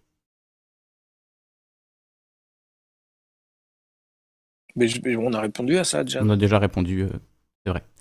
Alors, question de Phil FI. Il dit La France insoumise ne se tait pas, elle fait des propositions et dénonce les fermetures de lits d'hôpitaux, etc. Le travail du groupe parlementaire est juste balayé par la Macronie. Le programme L'humain d'abord expose très bien comment la 6 République et la Constituante permettraient de ne pas subir des situations comme celles que nous vivons. Qu'en pensez-vous? Tu, peux répéter la question? Euh, la question, euh, le programme L'humain d'abord expose très bien comment la 6 République et la Constituante permettraient de ne pas subir des situations comme celles que nous vivons. Il dit en substance, la France insoumise euh, ne se contente pas d'être dans, la pensée dominante, mais fait des vraies propositions, dénonce les fermetures de lits d'hôpitaux, etc. Tout à l'heure, tu as dit, voilà, il n'y a plus de gauche en France. je pense que c'est par rapport à ça. Où est la gauche? Je, je, suis pas sûr de, savoir quoi répondre à ça. Euh, en plus, j'étais perturbé parce que j'ai reçu un message en même temps, ce qui fait que j'ai mal écouté la question. Euh, Ton avis sur, sur la France insoumise hein. tu, peux, tu, peux, la reformuler ta question euh, La question de Phil FI, je pense qu'il défend, visiblement il est à la France insoumise, donc il défend l'action de la France insoumise. Il dit la France insoumise fait des propositions, dénonce les fermetures de lits d'hôpitaux. Euh, le travail du groupe parlementaire est juste balayé par la Macronie. Il dit il y a des députés France Insoumise qui essayent de, faire des choses euh, dans, le cadre actuel du, système politique tel qu'il existe, mais euh, ils sont empêchés par, par la Macronie, ils ne, sont pas entendus, mais ils sont là, ils existent, ils font quelque chose, et c'est juste extrêmement compliqué pour eux. Je pense que c'est une allusion à, la, petite vanne que j'ai balancée sur la, sur, sur la France Insoumise. Exactement. Qui n'était pas forcément une bonne idée parce qu'il euh, ne faut pas taper sur ses alliés. Euh, je, pour moi, la, la France Insoumise, c'est deux choses. C'est euh, à la fois un mouvement hein, que je trouve vachement intéressant, qui, fait que moi, qui, qui, archi contre le vote, j'ai voté au premier tour euh, France Insoumise, j'ai pas voté Mélenchon, j'ai voté France Insoumise dans ma tête. Hein. C'est-à-dire, c'est parce que parce qu'il y avait un mouvement qui était monté à 19%, parce que je regardais les gens dans les meetings euh, euh, qu'on nous montrait sur Internet, etc. Je me disais putain, il se passe quelque chose là, et je trouvais ça, je trouvais qu'il y avait, un truc intéressant. Donc la France Insoumise, c'est à la fois ça, et c'est une machine électorale. Euh, et en tant que machine électorale, euh, euh, j'ai reçu, des commentaires de gens de la France Insoumise qui m'ont dit Franck, il faut que tu comprennes qu'on est une machine électorale et qu'on ne peut pas se permettre de se, de se priver d'électeurs. Donc, si tu veux, ça aussi, c'est une contradiction d'un mouvement politique.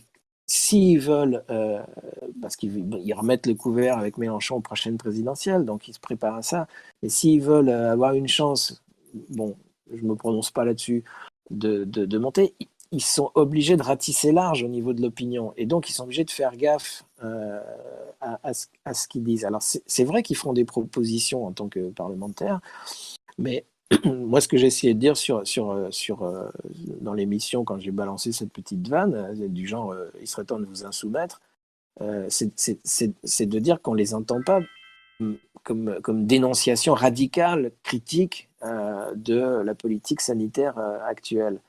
Euh, mais en gros, ce qu'ils répondent, c'est si on fait ça, on perd des voix. donc, on n'est pas là pour perdre des voix, on est là pour en gagner. Donc, si tu, tu vois, je veux dire, si tu veux que je te dise, hmm. je, suis emmerdé avec ça. Hein. Je, je, veux dire, c'est parce que ça renvoie à la question de l'élection. Enfin, hmm. bref.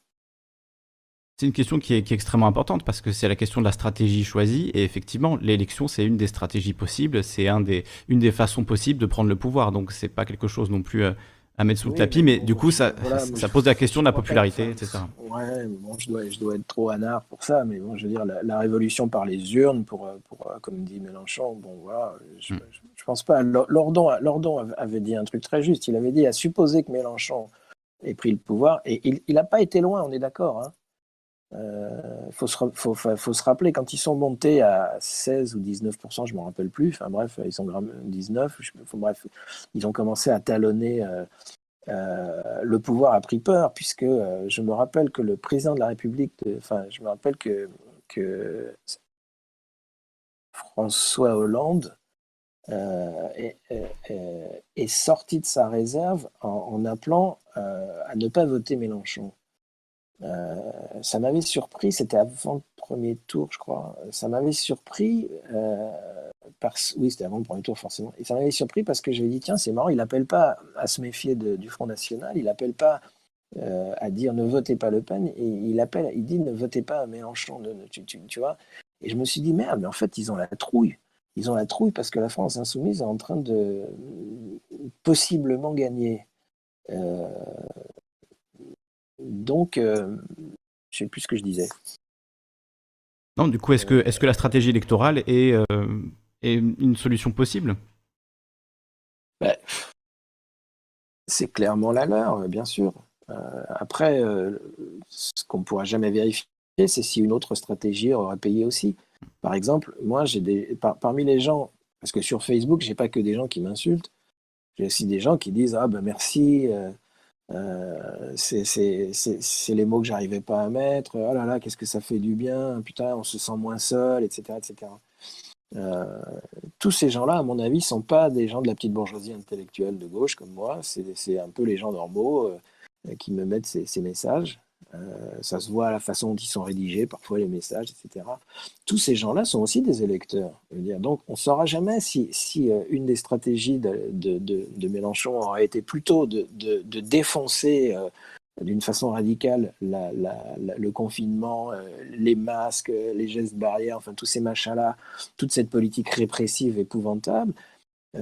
il aurait aussi rencontré des tas de gens euh, qui cherchent désespérément à se sentir moins seul. Parce que quand les gens me disent à moi, ah, Franck Lepage, merci, oh là là, merci, putain, je, flippais toute seule dans mon coin et là je me sens moins seule, ça veut dire aussi qu'elle n'a pas ça de la part des organisations politiques. Elle n'entend pas ça du Parti communiste ou de, la, France insoumise, etc. Ils sont pas là, quoi. Ils sont pas là pour qu'elle se sente moins seule. Il faut, il faut qu'elle aille chercher ça sur, sur des, des ozos comme moi. Bref.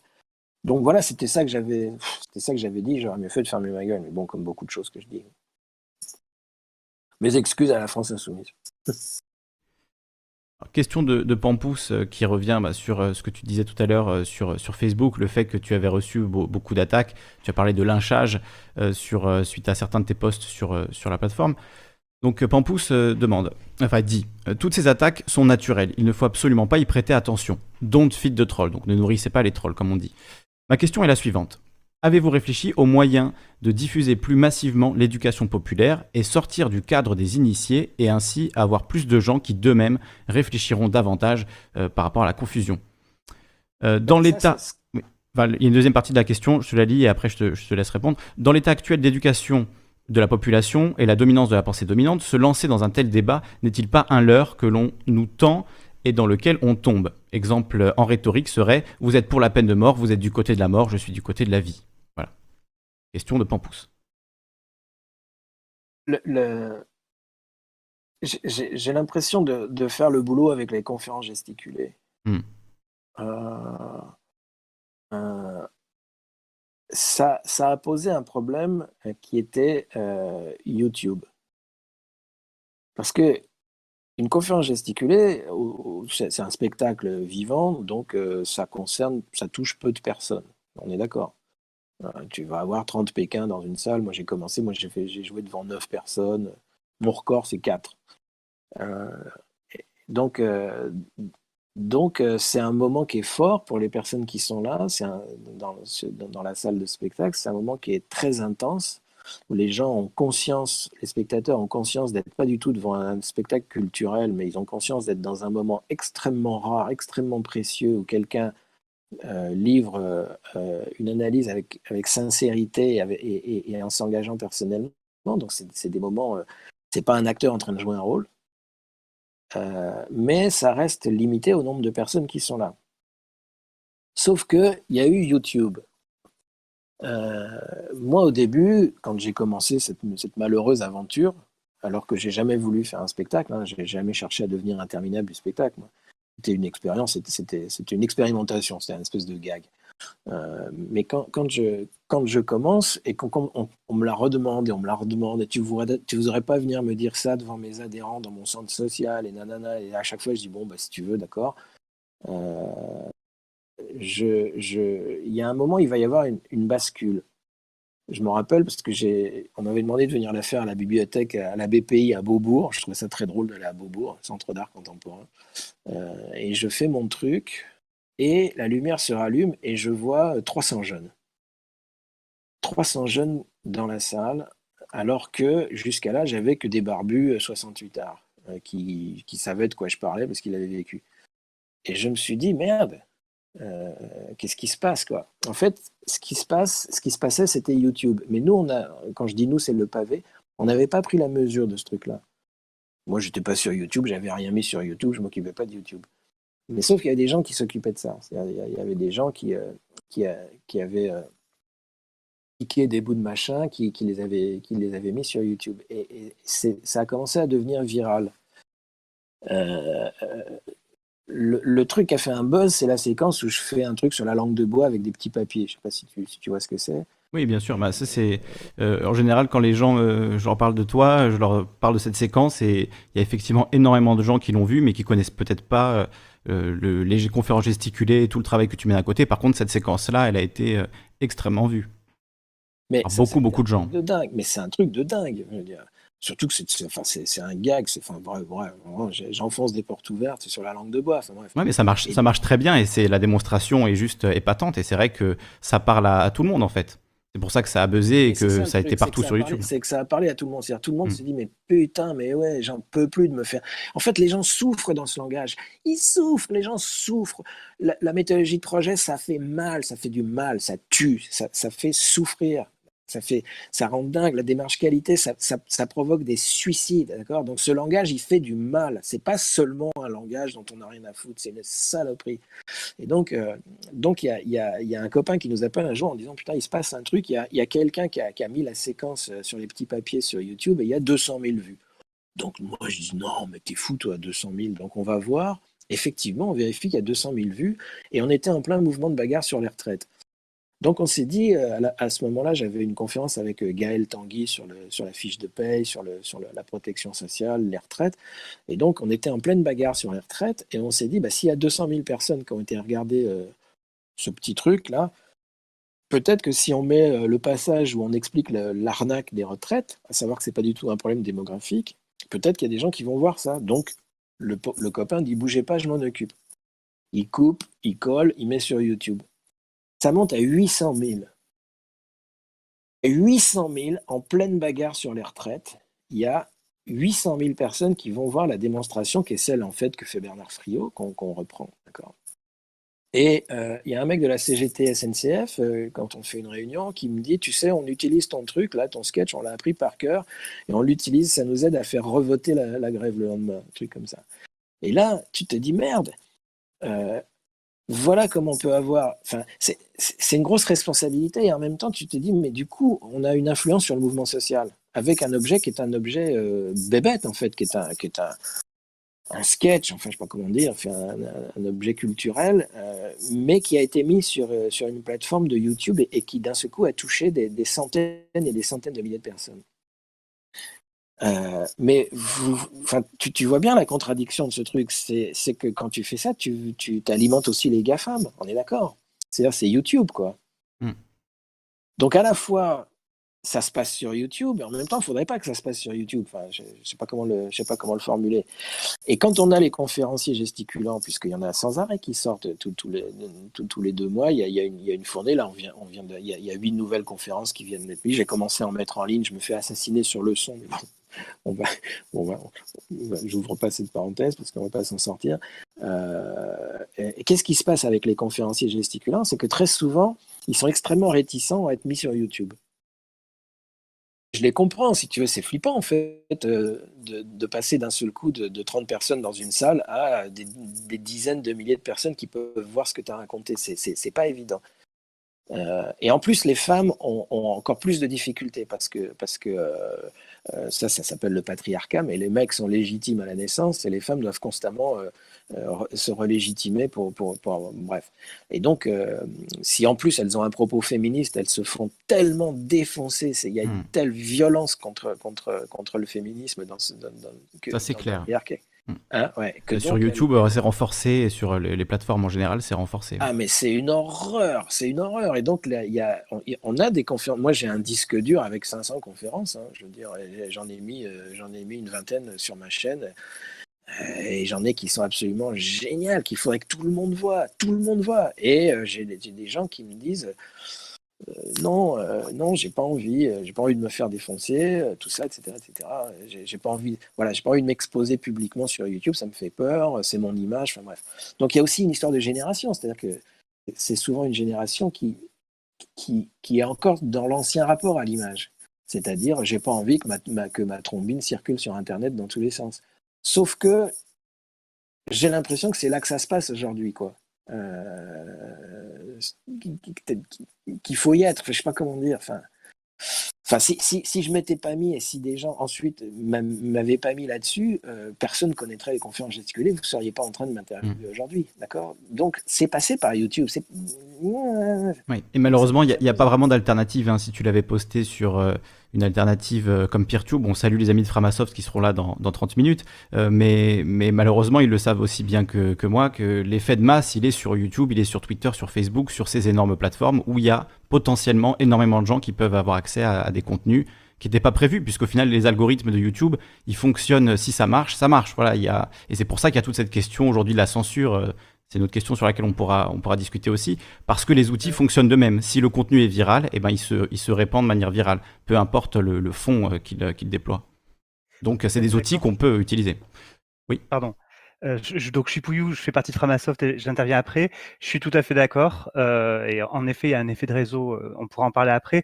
Et j'interviens juste pour dire qu'il y a une instance PeerTube dédiée aux conférences gesticulées et autogérée par des conférenciers et des conférencières gesticulées.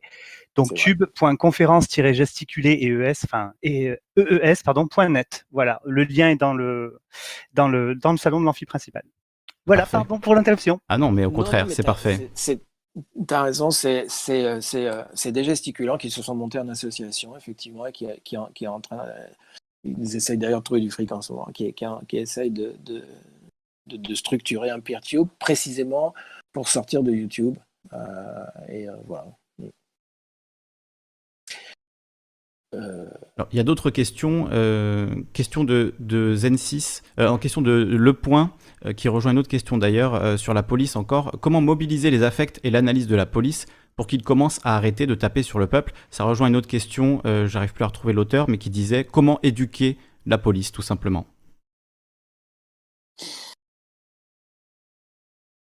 Non, c'est question de Le Point. En fait, les deux questions sont de, sont de Le Point, donc sur, sur la police. Comment mobiliser les affects et l'analyse de la police pour qu'ils commencent à arrêter de taper sur le peuple? Je sais pas. Une réponse courte.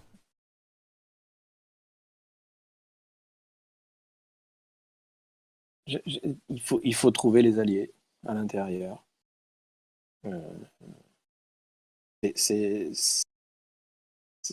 plus compliqué parce qu'on n'est pas tellement en rapport avec la police, hmm. mais en fait, on pourrait décaler la question ou l'élargir plutôt, et on pourrait poser la même question avec les profs, par exemple. Tu vois? Euh, Comment, euh, comment aider les profs à sortir d'un épouvantable système de sélection, de notation, de compétition, enfin bref, de, de, de ce qu'est l'école, bah, euh, en allant voir du côté des profs qui essayent de faire ce qu'ils peuvent pour, pour faire autrement. Quoi. Euh, mais, et, ça, ça passe effectivement par de l'éducation populaire et par le fait de le faire savoir. Moi, je suis toujours, euh, je suis toujours à la fois étonné, en même temps pas étonné, bien sûr, mais du, peu de classes freinées qu'il y a en France. alors que c'est tout à fait autorisé. Tu peux, si tu es enseignant, tu peux faire, tu peux faire de, la pédagogie freinée comme tu veux, mais il y en a très peu. donc, donc ça renvoie à des analyses, à des effets de système, etc. etc. bon, nous, nous, on a une toute petite réponse hein, qui, est, du côté de, bah, de, de, de, de, faire, de diffuser des témoignages de gens qui s'y prennent autrement. C'est l'histoire des conférences gesticulées. Bah, je suis désolé, je suis sur cet objet. Euh, maintenant, je suis que sur là-dessus et puis je suis plus sur rien d'autre. C'est le sujet. Hein. Je peux... Ah, bah c'est bien. Tant mieux. Euh, euh, si tu veux, le, problème, c'est que et ça va nous renvoyer à l'université virtuelle que vous êtes en train de créer, c'est que la, pensée critique est une condition nécessaire mais pas suffisante euh, de l'action. Je veux dire par là que si la pensée critique était suffisante, il, faudrait, il suffirait de lire un livre. Euh, je le disais tout à l'heure, un prof qui lirait un livre de Bourdieu, pof, terminé. Il fait autrement, il arrête d'être prof, il donne sa démission ou il fait du freinet. Or, ça ne marche pas comme ça. Ça ne marche pas comme ça parce que la pensée critique, elle est nécessaire, mais elle n'est pas suffisante. Donc, tu vas dire, normalement, la question que tu dois faire, c'est bah alors, qu'est-ce que c'est qui est suffisant? Donc, nous, ce qu'on a développé, euh, quand je dis nous, c'était à l'époque le pavé, cette coopérative d'éducation populaire sur laquelle on avait bossé pendant des années. Euh, ce qu'on développait, c'est l'idée de, ce qu'on appelle une recherche-action. Euh, pour pour qu'il y ait du changement dans, une, dans, dans, le fonctionnement d'une institution, qu'il s'agisse de la police ou qu'il s'agisse euh, des profs ou qu'il s'agisse des, médecins, des infirmières, bref, pour qu'on pour change vers plus de justice, moins de violence, moins bref, pour, qu'on améliore dans le sens euh, qui nous paraît juste, il faut trois conditions. Il faut pouvoir expérimenter dans la durée, dans des conditions protégées ces trois conditions sont rarement réunies. Euh, un prof qui vient à, ma conférence sur l'école, où je défonce la note individuelle, grosso modo, en disant la note individuelle, c'est vraiment, vraiment une grosse merde. Ça permet absolument pas d'évaluer de, la, progression dans une matière. Ça fait du contrôle, ça fait de la répression. bref, je développe ça. Un prof qui, assisterait à cette conférence, il peut sortir de là en étant d'accord avec moi. Euh, il peut dire ouais, il a raison, le page. En fait, la note individuelle, c'est de la merde. Mais le lendemain, il va continuer à mettre des notes. Parce qu'il est pris dans un système qui attend ça de sa part, parce que c'est pas un héros, euh, il va pas ou elle va pas euh, toute seule aller contre l'institution, etc. Donc, ce qui permettrait à cette enseignante ou à cet enseignant, ce qui leur permettrait d'arrêter ce système, c'est de pouvoir essayer autre chose, de pouvoir expérimenter autre chose dans des conditions protégées avec l'accord de leur hiérarchie, c'est-à-dire que ça ne se traduise pas par des, répressions ou des sanctions, d'accord Et dans la durée. Euh, ces trois conditions sont les conditions du changement, nous semble-t-il. Et donc, l'éducation populaire devrait consister à réunir ces conditions. C'est pour ça que je disais que ce lancement aujourd'hui euh, sur Discord, il est génial, mais il, faut le prendre comme un lancement.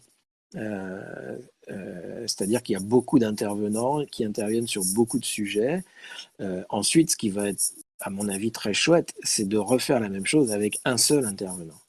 Et c'est de pouvoir continuer ce travail euh, le décompacter, euh, aller au fond des contradictions, euh, refaire marche arrière, se tromper, recommencer, etc. etc. Quoi. ça, c'est quelque chose qu'on a, qu'on a rarement, qu'on n'a jamais. C'est une... une... première aujourd'hui, donc on attend de, de pouvoir développer ça et le renouveler. mais effectivement, c'est une première sur PeerTube, sur le Discord du Canard Réfractaire. Donc on essuie les plâtres aujourd'hui, mais ça se passe très très bien pour l'instant. Ça donne envie d'en faire plus, c'est sûr. Je me permets d'intervenir justement pour, euh, dire à tout le monde que la question de Le Point était très bonne et c'est à ce moment-là que l'éducation populaire euh, intervient. Vous avez justement de quoi Le but, c'est avoir la réponse. Si on l'avait concrètement, on n'en serait pas là. Donc, comment convertir, entre guillemets, la police Comment pouvoir rallier la police du côté du peuple Là, c'est le peuple, c'est nous qui, devons y réfléchir et justement chercher des moyens d'action. Euh, Franck Lepage ne va pas pouvoir nous donner la question. S'il l'avait, il aurait, enfin, s'il avait toutes les réponses, euh, on les aurait déjà. Le but de l'éducation populaire, c'est qu'on les trouve, euh, qu'on les trouve nous-mêmes. Donc, je vous encourage vraiment à en discuter, que ce soit sur l'amphi, même plus tard et tout. Les solutions, elles viennent des gens. À la plupart, voilà, c'est comme ça que ça se passe. Mais il faut qu'on l'aide, la police, si tu veux. C'est toute la question. C'est que les gens qui sont pris dans une institution sont les plus mal placés pour, euh, pour bouger dans l'institution euh, ou pour nommer ce qui ne va pas dans l'institution. Pour une raison très simple, c'est qu'il y a des sanctions. C'est facile à comprendre. Si je suis un flic et que je suis contre ce qui se passe, si je le dis, euh, sauf si je suis dans le bon syndicat et qu'on est plusieurs, ça va pas être terrible pour moi. Et c'est ce que vivent les profs au quotidien le prof qui n'est pas d'accord avec la façon euh, de, faire de l'éducation nationale, euh, bah, euh, voilà. Mais c'est vrai pour un animateur dans une MJC, c'est vrai pour... Donc, donc l'aide peut venir de l'extérieur de l'institution. C'est là où nous, on peut avoir un rôle à jouer. Si nous, on fait savoir massivement avec, avec PeerTube, avec YouTube, avec, etc., si on, fait, si, on, si on fait savoir euh, euh, qu'il y a des flics qui réfléchissent, qui essayent, etc., et qu'on est d'accord avec eux, etc., etc. Du coup, eux, ils savent qu'ils ont des alliés, mais surtout, ils ont des gens qui se permettent de dire ce que eux ne peuvent pas dire. C'est là où je pense qu'on peut être utile. Euh, c'est voilà, enfin. faudrait pas trop me lancer sur les solutions parce que Il faut en parler. Il faut en parler aussi. Oui, oui, bien sûr. Je, passe à la question de 16. Est-ce que Franck pourrait préciser cette notion de gouvernance qui dépasse le pouvoir des États, ce qu'il a évoqué dans RT, dans l'émission d'RT avec Frédéric Tadei, en parlant du confinement général? Tu parlais, euh, tu disais, faut pas croire qu'il y a un gouvernement mondial. Euh, il y a une gouvernance mondiale, ce qui est l'inverse du gouvernement. Est-ce que tu peux revenir un peu plus en détail sur euh, cette distinction et cette notion? Ouais, c'est tout, tout, le travail des gens qui ont réfléchi à la question de la gouvernance. Je vous conseille euh, le livre d'un Québécois qui s'appelle Alain Denéo, D-E-N-A-U-L-T, Alain Denéo, euh, qui a écrit un livre qui s'appelle euh, La gouvernance, le totalitarisme de je sais plus quoi, la, bref, le management totalitaire. ça frotte encore un peu, Franck. il y a encore un petit bruit de temps en temps. Ok, il bah, faut, faut, que je le tienne à la main. Là, c'est parfait. Ouais, ouais, ouais. Bah, je, pourrais peut-être me mettre tout nu, mais euh, comme. Tu risques d'avoir froid quand même. Ouais. Non, et puis heureusement, il n'y a pas la vidéo parce qu'on ne peut pas être et avoir été. Euh, et donc, euh, l'idée de la gouvernance, c'est que il y a eu une révolution idéologique dans les années 80, une, une, véritable contre-offensive idéologique qui a fonctionné, qui fait qu'on est dans la merde dans laquelle on est aujourd'hui. Donc s'il y a des gens qui ont mon âge, euh, qui sont en train d'écouter, euh, ils savent que euh, les années 70 ont été des années du tout politique.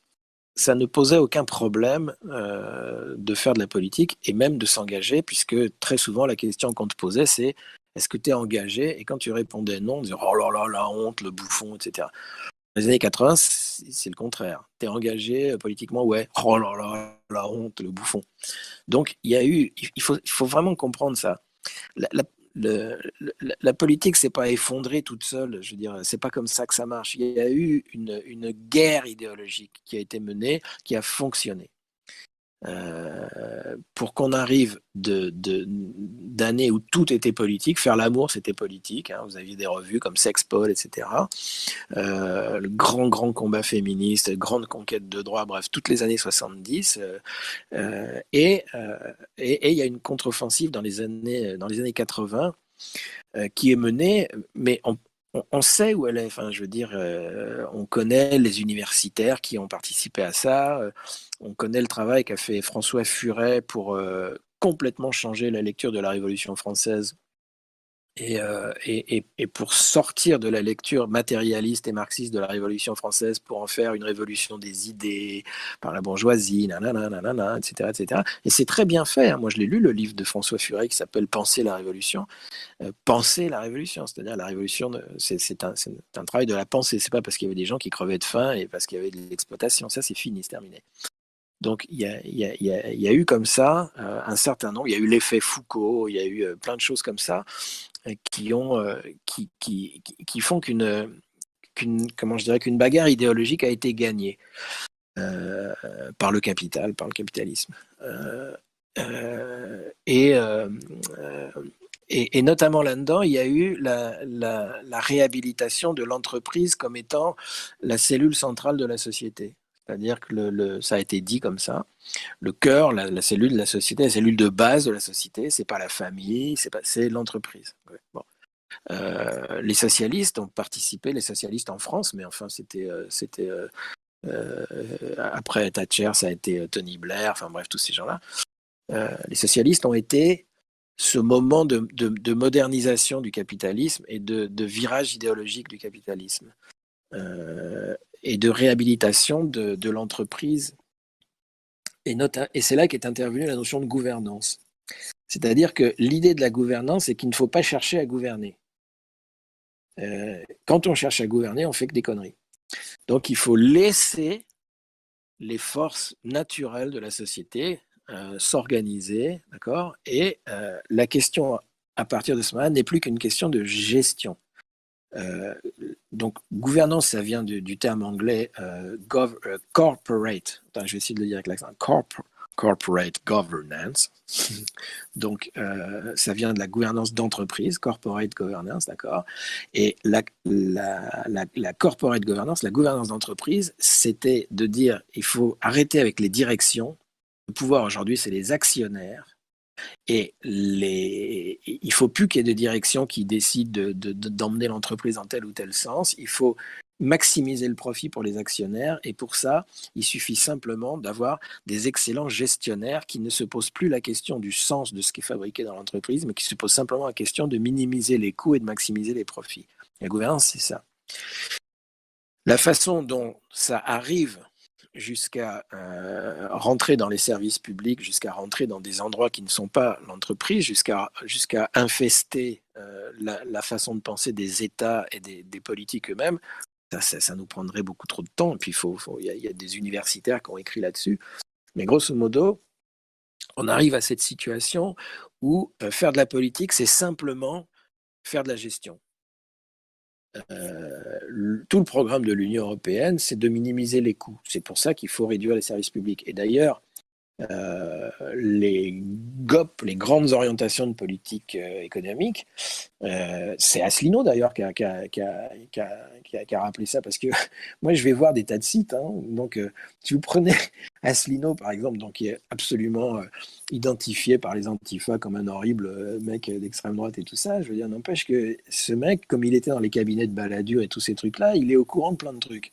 Et donc, quand vous allez, quand vous allez sur euh, écouter ce qu'il raconte de temps en temps, il y a de l'info. Enfin, moi, je cherche l'info. Hein, euh, et puis, j'estime que je suis assez grand pour faire euh, la part des choses et dire, OK, ça, je prends, ça, je prends pas, etc.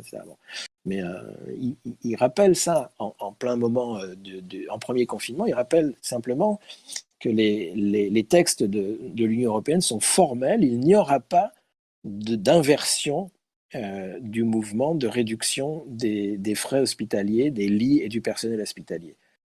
On est, on, est, on est en plein délire de Mulhouse, les gens qui crèvent, euh, les hôpitaux de campagne de l'armée sur le parking de l'hôpital, d'accord On est, on est en, pleine dramatisation de ça. Et l'Union européenne dit euh, Ok, mais on va continuer à fermer des lits et on va continuer à faire des économies sur l'hôpital. Parce que c'est ça le, le, l'absence de projet ou l'anti-projet politique de l'Union européenne. C'est de gérer en maximisant les profits, en diminuant les coûts. Donc, le, projet de la gouvernance, c'est la suppression des services publics, c'est vraiment aussi simple que ça. Euh, et comme tous les États sont engagés là-dedans, euh, parce que les capitalismes sont en, concurrence les uns avec les autres, euh, on, peut parler d'une gouvernance globale, on ne peut pas parler d'un gouvernement mondial.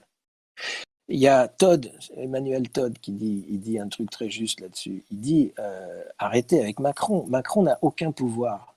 Rien, que dalle, zéro. Il a juste le pouvoir de nous faire chier en nous confinant. Voilà, ça, il peut faire. Mais de pouvoir réel, c'est-à-dire d'intervenir sur la création monétaire, qui, nous a été retiré, c'est à ça que sert l'Europe, d'intervenir sur, sur, sur, des politiques d'inflation, d'intervenir sur des trucs qui pourraient faire bouger, qui pourraient intervenir. Ça, il peut pas. il ne peut pas. Ce qu'il peut faire, c'est nous emmerder sur des, sur des, sur des conneries. Euh, donc le, le, le, pouvoir politique s'est dessaisi de son pouvoir euh, en disant euh, c'est l'entreprise qui fait, qui fait le boulot. Vous connaissez la phrase de Mitterrand, elle est, elle est archi connue, il paraît que sa femme, à un moment, lui dit François, quand est-ce que vous vous y mettez à faire des, vraies réformes balèzes, là, vraiment socialistes et vraiment anticapitalistes? Et Mitterrand répond Ma chère, nous avons pris le gouvernement, nous n'avons pas pris le pouvoir. Il a tout dit. Euh, donc la gouvernance, je ne sais pas si j'ai répondu à la question. Euh, oui, ça répond à la question, c'est un peu déprimant, mais bon. Bah, c'est la réalité, c'est lucide, quoi. C'est déprimant si c'est déprimant si tu crois euh, si tu crois au pouvoir politique et si tu hmm. penses qu'il suffit de l'élire. Hmm. si, tu penses que de mettre Mélenchon à la tête du gouvernement en réussissant la conquête électorale, il va inverser le truc, etc. Ce, ce, qu'il dit d'ailleurs, c'est dans son programme. Il dit on va, on va revenir là-dessus, on va sortir des traités ou je sais pas quoi. Enfin bref, euh, refuser la dette. Donc, mais si tu, si, tu penses que c'est possible, dans ce cas-là, effectivement, tu, te, tu, te, bats mm. pour que ça arrive et tu votes pour lui.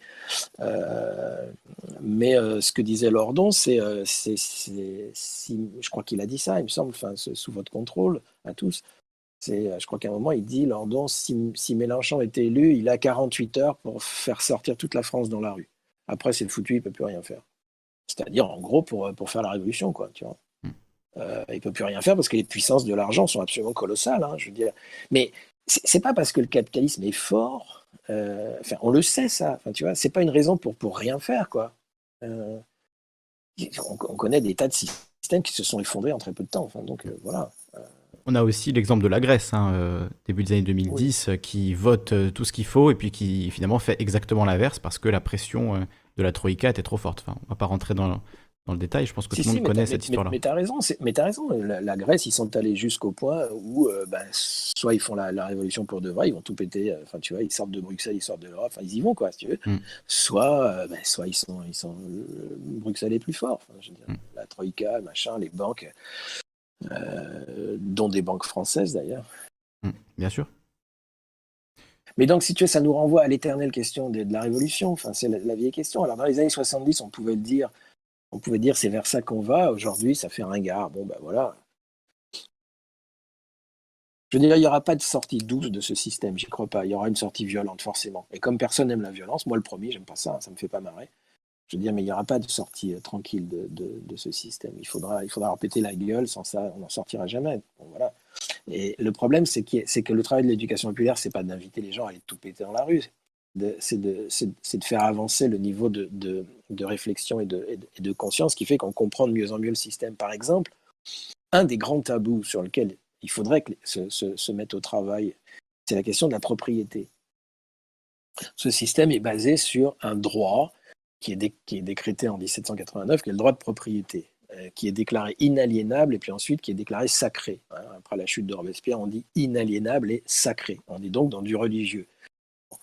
Euh, le droit de propriété, euh, il faut, il, faut s'y attaquer. Il faut dire, ça n'existe pas ce machin, c'est une convention, on peut tout à fait le modifier.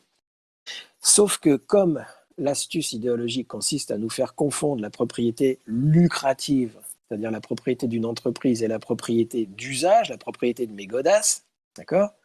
Et que on nous dit si vous attaquez l'une, vous allez forcément attaquer l'autre, c'est-à-dire si vous vous attaquez euh, à la propriété, vous n'aurez plus le droit d'avoir des godasses, vous n'aurez plus le droit d'avoir une voiture, vous n'aurez plus le droit d'avoir rien du tout. Euh, bon, bah, les gens restent tranquilles en disant Ouais, il paraît qu'en Union soviétique, ils n'avaient pas le droit d'avoir ceci, ils n'avaient pas le droit d'avoir cela. Bon, bref. Donc, euh, pourquoi je parle de ça? Je parle de ça parce que faire avancer la réflexion sur la question de la propriété, c'est un travail littéralement philosophique. Enfin, il, faut questionner la légitimité de ce truc-là. Euh, mais tu, vois bien le temps que ça va prendre pour faire bouger euh, là-dessus. C'est long, quoi. Enfin, il faut lire, il faut, faut poser des arguments, euh, il faut questionner, il faut revenir en arrière. Enfin, c'est compliqué. Parce que on est, on est dans du sacré. C'est ce que disait Friot. Quand on l'emmerde sur la laïcité, euh, euh, Bernard Friot est un chrétien de gauche. Bon, moi, je suis athée, tendance intégriste. bon, lui, il est chrétien, si tu veux.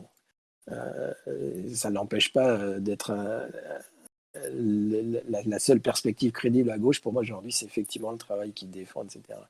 Euh, et il explique dans un interview que j'ai toujours pas mis en ligne et qui dure 7 heures, il explique comment c'est son engagement chrétien personnel qui va lui permettre de comprendre que la sécurité sociale, c'est pas euh, pas une aide euh, au salaire, c'est la subversion du salaire et c'est le, le pouvoir révolutionnaire. Bon. ok, donc un jour, avec son autorisation, je mettrai peut-être cette interview en ligne. Pour l'instant, je ne l'ai pas fait. Mais Bernard, quand on l'emmerde sur, sur la question de la laïcité, il répond, mais ne vous croyez pas, parce que vous êtes athée, ne vous, ne vous croyez pas indemne de croyances. Et il cite comme ça quatre ou cinq croyances qui sont des croyances économiques, euh, sur le crédit par exemple, et notamment sur la propriété. La propriété est une croyance. La propriété, le, droit de propriété, c'est pas un truc naturel c'est une convention humaine, etc. Mais pourtant, nous, croyons tous à la, légitimité de ce truc-là. Euh, bon. C'est parfait de finir là-dessus.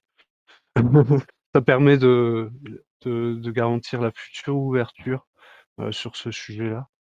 Euh, alors, il y, a, y, a, eu pas mal de questions qui n'ont pas pu être posées. J'ai proposé de te les transmettre et puis ou peut-être même que vous puissiez, continuer à y répondre, dans le dans l'amphi 2.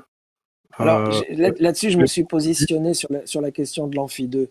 C'est-à-dire que bien sûr, on pourrait continuer avec moi, mais je trouve que ça ça ça va ça va retirer des gens aux autres intervenants et je trouve que je trouve que c'est pas juste de faire ça aujourd'hui. Donc ce que je propose moi, en tout cas, c'est qu'on arrête avec moi. Euh, j'ai fait l'introduction comme vous me l'avez demandé sur la question de l'éducation populaire, je fais ce que j'ai pu, mais maintenant euh, on, passe aux autres et, puis euh, on, réorganisera si vous voulez des trucs où là on prendra beaucoup de temps et en fait on fera ce qu'on fait, on, fera des ateliers. Euh, moi, après mon spectacle, euh, j'invite à faire des ateliers parce que, parce que quand je parle sur scène, personne ne peut me répondre, mais le lendemain, les gens peuvent venir et on passe la journée sur la question de l'école ou sur la question du langage. Et donc ça, c'est ce qui nous attend avec Discord dans, dans, ce que vous êtes en train de mettre en place, je crois. Enfin, Oui, absolument. Franck, comme euh, je, je l'avais précisé, on enregistre tout, donc de toute façon, tout sera réuploadé par la suite. Donc si tu veux poursuivre maintenant, euh, les gens pourront toujours euh, aller euh, rechecker les conférences qui n'auront pas éventuellement vu le début. Je le dis, je le dis comme ça, c'est comme tout le sang. En sachant que tu es aussi le bienvenu, si tu veux stopper maintenant, tu seras le bienvenu à la table ronde qui aura lieu à 17h. Mais carrément. Non, je eh préfère arrêter maintenant, ouais. Super. Ah, peut-être un... une date dans les prochains dans les prochains temps pour se faire un atelier du coup sur le Discord. Ouais. Un dernier mot, une bouteille à la mer pour les futures générations La fameuse question. Euh, désolé, ouais, du plagiat. Hein. Faites, votre conférence gesticulée. Que tous les gens qui nous écoutent fassent une conférence gesticulée. Ah, super. Excellent. C'est-à-dire qu'ils transforment leur expérience vécue en analyse politique. Et, euh, et là, ça fait boum. Voilà.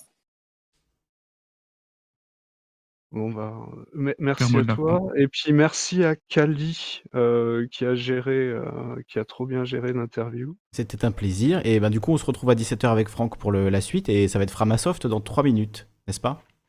Voilà. Et à 17h, vous serez normalement en table ronde avec Diable Positif et et Buntar, un ami du serveur, euh, qui qui voudra parler de des modèles alternatifs au capitalisme.